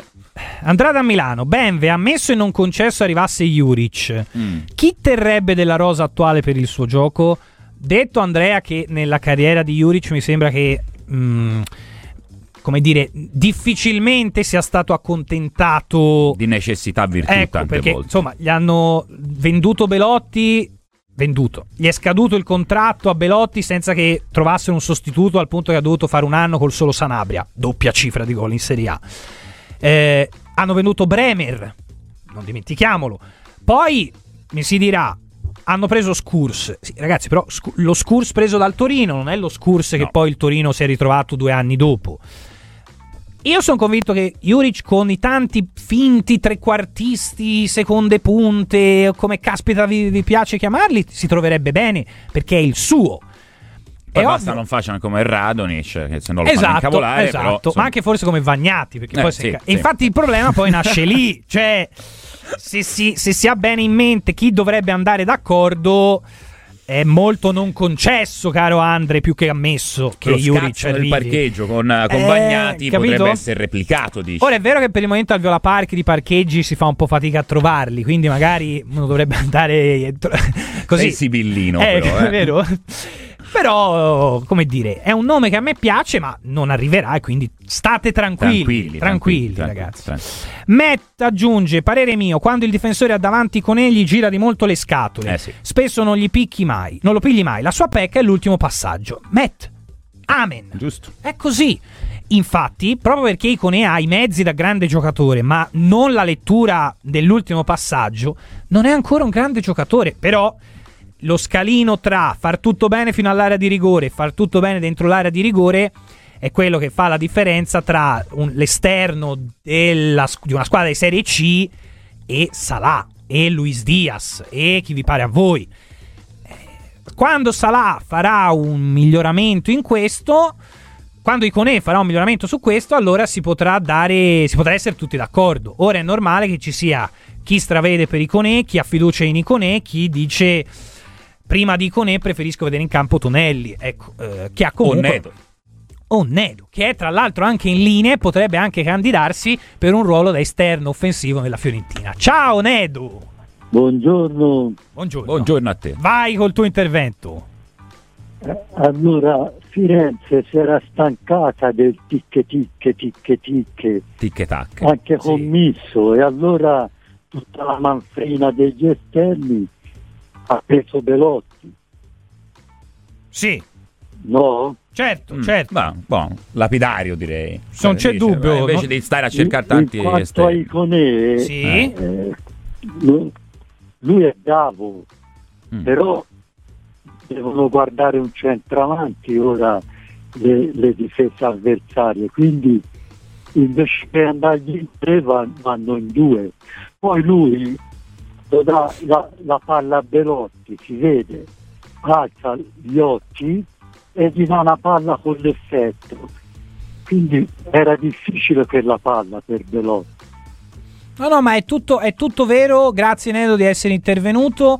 Eh, poi, eh, come dire, ragazzi, il campione è una partita, eh, sia per chi magari come noi ora ha qualche elemento in più per dire grande Giorco sei il numero uno, e chi anche ora su, su Belotti ha la certezza di dire, eh, ragazzi, ora col centravanti si vola. Io sono d'accordo con Alessio che dice: Dopo sei mesi ho capito perché hanno comprato un Zola per abbassare il benchmark degli attaccanti. Infatti, adesso Belotti ci sembra Lewandowski. Ma infatti è quello. È cioè, il eh, discorso di accompagnarsi con l'amico brutto, Esatto, no? così, Eh, da, da- da sembrare così ancora più fighi affascinanti. pazzeschi. Fighi pazzeschi. Però è vero, cioè, in questo momento Belotti, perché ha come compagno di reparto questo Nzola, eh, ha fatto un gol, ha preso una traversa in due partite. eh, sembra Holland nel corpo di Lewandowski col sinistro di Messi e, la- e il destro di Cristiano Ronaldo. Su Parisi siamo d'accordo che la gestione per ora non è stata il massimo, anche per colpa sua. Siamo d'accordo che una viola da Europa importante non può puntare su Biraghi. Eh, Marco, non siamo d'accordo perché per la Fiorentina è insostituibile. Quindi, ehm, cioè, il nostro parere purtroppo conta zero. Niente. Gioca, gioca- gioca sempre Biraghi. Ehm, e poi aggiunge Grappino, il nome è indicativo, Tiago Silva a 39 anni è molto di più di Martinez Quarta adesso, molto più di struttura, di piede, di intelligenza calcistica. Su via. Eh, Federico e intanto El Bilal Touré pagato più di 30 milioni, rientrato dopo un infortunio lungo sei mesi, entra, segna, entra e segna. E c'è chi pensa ancora che siamo vicini al livello dell'Atalanta. Eh, che dire, con Federico siamo spesso d'accordo, questo messaggio non fa eccezione, anche se l'Atalanta in questa città sta molto sui cabasisi. Ma quello ci può pure stare, però uno mh, a- al di là dell'antipatia può guardare a un avversario e riconoscere i meriti. Insomma, questo è lo sport, eh, ragazzi. Si può anche, insomma, come dire, eh, non vivere di rosicate. Non c'è dubbio. Gli applausi di Tonelli. eh, Immotivati, peraltro. Immotivati, ma blindano quanto appena detto da Feb. Tra l'altro, ecco, ehm, se non ho fatto male i conti prima, durante l'intervento di, di Di Gennaro, quando ha detto De Ketelare, negli ultimi 10 presenze, 8 gol e 4 assist per il belga. Così. Quanto vale la partita di mercoledì? Matteo da Piombino. Ora, una risposta bastarda potrebbe essere 3 punti e, e andare avanti. Eh, una risposta un pochino meno stronza potrebbe dirti che tu in questo momento sei settimo, potenzialmente sesto e affronti la quinta, quindi non c'è bisogno di, dire- di dire altro. Ehm, cioè, ti dà l'occasione di essere potenzialmente quinto. Che la Roma ha una gara già in più giocata e quindi sei sereno. O non volevate la punta, dice Simone. La punta centrale. Eccola, Eccola. la punta. Il Gallo Belotti. Esattamente. Eh, Benve, io scambio eh, Barone con Sartori e Tiago Motta con Italiano e sarà Champions League. Bene, Sandro. questo è fantamercato perché credo per tutte e due, tra l'altro, eh, le, le, le, questioni. Ehm, andiamo da Alessandro 055 77 111 71. Ciao Alessandro, ciao. Buongiorno a tutti. Buongiorno, Buongiorno Ciao. Buongiorno. Una, ieri vedendo la partita ho avuto la sensazione proprio netta che Giorco quando è arrivato lì in aria ha fatto il dribbling lui avesse proprio mirato l'angolo opposto al portiere cercando di fare il tiro al giro e io ho la sensazione netta, ma non so cosa ne pensate voi, che la palla è stata toccata dal difensore che è andata a finire poi a Belotti, che infatti è intervenuto in sforbiciato. Secondo me lui voleva mirare il secondo palo con il tiro al giro e c'è stata la, proprio la deviazione del difensore. Cioè, eh, se potete andate poi a rivedere o riguardatevi le immagini, io sono ne- mh, fermamente convinto che nella sua testa ci fosse il, il tiro e non, e non, il passaggio, fermo restando che ha fatto poi un, un'ottima partita. Quindi secondo Grazie. te, caro Alessandro, ciao e grazie di aver chiamato, non voleva fare l'assist, cioè l'assist se l'è un po' ritrovato eh, per caso, ma guarda, io me la voglio riguardare ora.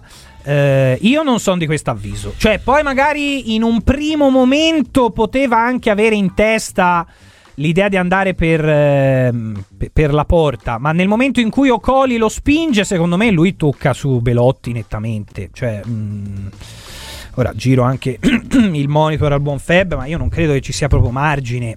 No. Secondo me lui viene spinto leggermente da Ocoli E viene- e, e proprio rendendosi conto che rischia di andare contro il difensore, in quel punto mette il corpo orientato verso Belotti e gliela tocca sicuramente in modo sporco, però la tocca vo- volutamente. Eh, poi sul gol, ovviamente lui aveva puntato al secondo palo, la deviazione lo, lo- lo aiuta perché No, la palla finisce sul primo. su- sul gol è netta e, E- e va bene, determinante. però sull'assist eh, no. No, anche secondo me. Eh, ve lo immaginate Barone che dice a Juric il frigo è pieno? Non vedo l'ora. Eh, l'altro, tira il, il frigo. ieri c'è stato anche un, eh, un segnale Mm. dalla curva Fiesole. Eh, un- dire, una cheat. Delle birre. Eh, sì. Delle birre in frigo. Delle birre in frigo. Insomma, eh, se- da segnalare. Ecco. Eh, visto che io mi ero permesso sommessamente, ovviamente, di così solo se- segnalare, no?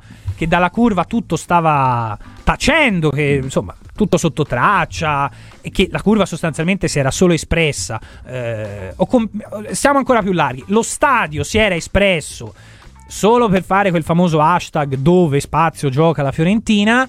E però sul mercato non era stato detto niente. Ecco, eh, quindi evidentemente un- con una sorta di silenzio assenso. Eh, una vittoria a Bologna ci darebbe la svolta per fare un altro campionato. Che ne pensate? Secondo Beh, me, ah, co- te lo dice la classifica, non tanto noi.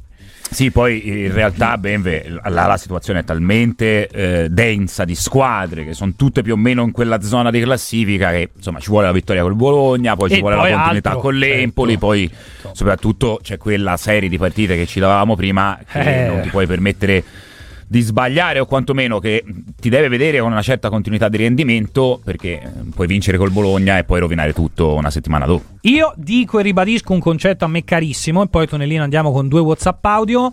Eh, spero fortissimamente Mhm. che la Fiorentina esca dalla Conference League. No. Sì, Così? detto così netto proprio. Ma perché scusa? Perché credo che l'obiettivo di quest'anno della Fiorentina debba essere quello di migliorare la posizione in campionato. Non credo che la Fiorentina possa farcela avendo anche la Conference eh, tra, Tra le le scatole, scatole. esattamente, e quindi siccome l'avevo detto già a novembre, ovviamente arrivando un bastimento carico di insulti, ora che siamo a febbraio lo ribadisco. Eh, e siccome ci sono anche, come dire, tanti di voi che giustamente qualche settimana fa si fogavano per il quarto posto, ora la Fiorentina è settima, potenzialmente sesta, ma con lo sguardo verso il quinto, eccetera, eccetera. Ecco, ehm, io non credo la Fiorentina abbia i mezzi per poterla vincere la conference. Quindi, siccome se la Fiorentina va in Europa League tramite il campionato, secondo me fa una buona stagione, migliora comunque il posizionamento dell'anno scorso. Io che voglio dire le cose con un fiondente e spero più possibile pungente. Fiorentina fuori dalla Conference League per mantenere un certo standard e una certa latitudine nella classifica della Serie A 23-24. Ovviamente non andrà così, la Fiorentina vincerà la Conference League arrivando decima in campionato e così farà la, l'Europa League, L'Europa eh, League. il prossimo anno. Sì, sì. Vai Tonellino, due WhatsApp audio, let's go! Buongiorno ragazzi, sono Guido. Scusi, Vi va. volevo fare sommessamente notare che quando Quarta iniziò la sua memorabile carriera, il suo ruolo era quello di centrocampista. Poi fu spostato alla difesa, ma è nato come centrocampista. Buona? Ragazzi, ciao, buongiorno, sono Leonardo e no, volevo dire comunque Biraghi le sta il peggiore in campo anche ieri, eh. cioè, eh, a parte l'assist eh, sul calcio d'angolo, ma mm, oggettivamente ogni volta che veniva puntato veniva saltato come un birillo. Io sono preoccupato per questa storia di Parisi perché comunque ora ieri c'aveva la tonsillite e non l'aveva convocato, ma anche quando c'è non capisco perché gioca sempre Biraghi. Eh, a me questa cosa mi disturba profondamente, anche perché sembra, se- lui sembra il burattino della società, non so come, come spiegarvelo. Eh, a Guido io però vorrei dire che ehm, nelle 200 e passa partite da professionista di Martinez Quarta Stavo guardando la stessa cosa. il 95% le ha fatte da difensore centrale. Cioè, col River non ha mai giocato Ecco. in un altro ruolo che. no- almeno che nelle- nel, nel- nel settore giovanile argentino lui non, non giocasse da centrocampista centrale. E in tal caso, complimenti al nostro ascoltatore, attento osservatore della primavera eh, argentina, del River. Però io stavo guardando dal Vedi? 2015 al 2020, 64 presenze da centrale di difesa. E comunque, anche se, anche se avesse Mm. fatto a 18 anni una stagione da centrocampista o negli allievi da centrocampista, io vedo la data di nascita di Martinez Quarta, maggio 96, tra tre mesi va per i 28 e, e quindi basta, cioè uno guarda il ruolo che fa da professionista. Poi, se ha una seconda parte di carriera dove succede tatticamente qualcosa va bene, ma non basandosi su quello che ha fatto o non ha fatto in carriera. Ehm, poi eh, Matteone dice: Hai visto Benve, la curva ti ascolta. Adesso prova a farti sentire anche da Barone. Poi se la ride. Ehm, Francesco Dal Gargano: Non tirate per la giacca la curva. Dove si tifa per la Fiorentina. Voi in radio fate opinione, condivisibile o meno. E quindi non ho capito, scusami, eh, Francesco. Cioè, la curva ha l'impunità mentre i giornalisti devono essere mandati a fanculo a ogni piesso spinto. Cioè, che vuol dire poi non tirare per la giacca? Se uno si sorprende perché della Valle non è stato concesso nulla e a questa proprietà sono state concesse determinate cose, chi tira per la giacca? Che c'è l'immunità parlamentare applicata alla curva? Che, vu- che- che- che vuol dire? Vabbè, misteri. eh, misteri. Eh, ora arriviamo, eh, Massimo è in linea. Finiamo un attimo un po' di messaggi. Anch'io la penso come te, Luca da Bologna. Non abbiamo una rosa per fare le due competizioni. Punterei ad andare più in alto in campionato. Mm. Luca invece dice: Il problema di scegliere non ci sarà. Vi do fin da ora gli esiti. Mm. In conference eliminati nei quarti e in Serie A Ottavio Noni. Quindi Luca dice sarà comunque un disastro e, e va bene così. Beh, Conference comunque è rimasta. Insomma, io stavo riguardando anche le squadre che si preparano agli spareggi. Ce ne sono di squadre interessanti, eh, perché c'è il Betis, eh, c'è l'Ajax, eh, c'è il Ghent, eh, la stessa Dinamo Zagabria. Sarebbe bello, eh? C'è un. Cioè, è una conference più forte dell'anno Sì, scorso. sì, sì, sì. Sentiamo un WhatsApp audio, poi andiamo da Massimo. Vai, Tonellino. Beh, io ti voglio bene, ma poi da, da una parte lo capisco anche il discorso che tu puoi fare su, su Juric Lo sapevo. per la per. Firenze. Ma, chi s'ammazzano sponsorizza, ragazzi? con il nostro direttore generale? Ma se, cioè, sei conscio di questo? no? Ciao Stefano. Ma infatti io, Stefano, faccio un discorso completamente astratto, come mio gusto personale, eh, assolutamente infattibile, irrealizzabile. eh, non ci sono neanche dei punti di contatto tattici. Juric fa la difesa a 3, cioè, mm, quindi niente, insomma, ma va così, ragazzi. È un giochino. Cioè, siamo a febbraio, ogni tanto sbuca il nome. Il, il toto nome sul sostituto di, di italiano eh, non è neanche detto che italiano vada via al mille per mille quindi ognuno dica il suo nome come preferenze e gusti personali Massimo in linea ciao Ciao, buongiorno ragazzi. Eccoci. Ciao. Ciao, buongiorno. Massimo. grande cartello di Barberino ieri ci ha fatto fare già 2 a 2 Ovvia. Ale. No, Dici Massimo. no, io non sono d'accordo, io ci punterei sulla Sulla conference.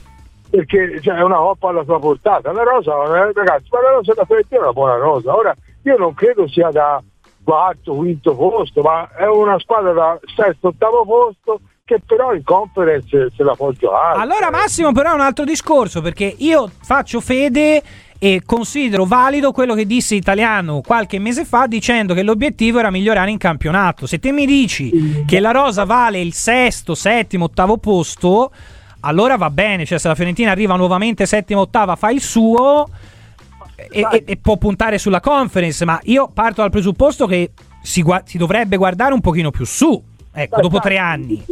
Tu guardi più su, se però vinci la conference va in Europa League. Eh, lo so Cioè, Massimo, però eh, tu, tu sai meglio di me che il calcio non si può fare a tavolino prendendo un documento Excel e, e- e spostando l'inerzia dove ci fa più comodo. Cioè, lo per so, vincere la conference eh, hai comunque bisogno di una serie di eventi che devono anche essere favorevoli, non basta metterci del proprio.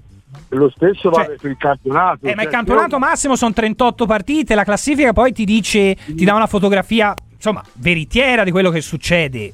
Eh, In lo conference so. ci vuole anche culo, dai, in tutte le coppe ci vuole anche culo. La Fiorentina l'anno scorso arriva in finale affrontando tra un po' me Ferri come avversari. E non capita tutti gli anni, questo voglio dire. Lo so, ma quest'anno non è che ci sia poi anche l'Ajax una squadra normale. Cioè, Eh, l'Aston Villa? L'Aston Villa non è una squadra normale. Beh, insomma, l'Aston Villa tutta la può giocare, una finale secca se la può giocare. Cioè, io non vedo, cioè, io vedo più preoccupante il discorso del campionato perché ora hai trovato le squadre alla portata e non hai fatto punti. Poi ci hai andata già con tutti gli scontri diretti, Roma, Lazio, Certo, e certo. secondo me sono squadre molto più attrezzate di te, l'Atalanta stessa. Mm. Cioè, io poi c'è il discorso anche della Coppa Italia, cioè eh, la Coppa Italia ti porta la- l'Europa League anche la Coppa Italia. Ma io, io, io punterei su tutto. Va bene, va bene. Massimo, chiarissimo, dobbiamo salutarti, abbiamo solo due minuti, dobbiamo sentire ancora un po' di amici. Vai Tonellino, un altro paio di WhatsApp audio. Buongiorno, no, secondo me Iconè voleva andare fuori dal campo perché c'era il caltapale dicevo ti sono il telefono. Allora mentre andava fuori eh, ha, ha- tirato la palla a caso e per l'appunto è andato sui piedi di Velotti e si è fatto perché Iconè non voleva né passare né tirare. E ci sta questa cosa, questa urgenza e venuto fuori questo assist No, Francesco, hai ragione. Lo- da- guarda, non mi piace Juric, ma soltanto vedere le scenate o le cazzottate possibili No, con il direttore no. generale, lo voglio, lo pretendo. T'ha ragione, voglio Juric, voglio sangue. Eh, ma giustamente noi qui invitiamo a apprezzare i valori sportivi riconoscendo il valore dell'Atalanta, giustissimo, però voglio uscire dalla, dalla conference, eh certo perché valore sportivo ti invita a uscire da una competizione anche se sai che magari non è, non è detto che tu la vinca o che è difficile, poi vedremo, ma non si può sentire una cosa così. E questa è una trasmissione di tifosi, ragazzi. Boh. Allora, due piccoli appunti. Punto primo, questa è una trasmissione dove si dà spazio ai tifosi condotta da due giornalisti. Uno, quindi ruoli diversi, punti di vista diversi. Due, io parto da un presupposto. Intanto che ci ascoltiate con continuità e quindi che uno abbia anche, il contesto di certi ragionamenti. E due, che si riesca anche a avere un minimo di comprensione del testo per dare per scontato che nessuno ha in testa che la Fiorentina debba andare in conference schierando Sinner di punta, Lukaku a fare l'allenatore o me Feb a fare i centrocampisti centrali. La riflessione è sempre la solita, nell'ottica di una squadra che ha l'ambizione di migliorare in campionato, io non credo, così almeno tutti capiscono per filo e per segno, che la Fiorentina abbia i mezzi per gestire la Coppa Italia, il campionato e la conference, ottenendo il massimo da tutti gli obiettivi a disposizione. Quindi, se proprio devo dire quale competizione io gestirei con un occhio un pochino più oculato, mi terrei il campionato buono lì a disposizione e poi la Coppa Italia perché comunque sono tre partite per vincerla. Basta, questo non vuol dire eh, i valori sportivi. Ragazzi, ogni tanto la tisanina a mezzogiorno facciamocela anche se è un po' fuori stagione. Comunque anche Luca dice se arriva Juric eh, scoppia una rissa al Viola Park. E eh, vabbè, niente, io non...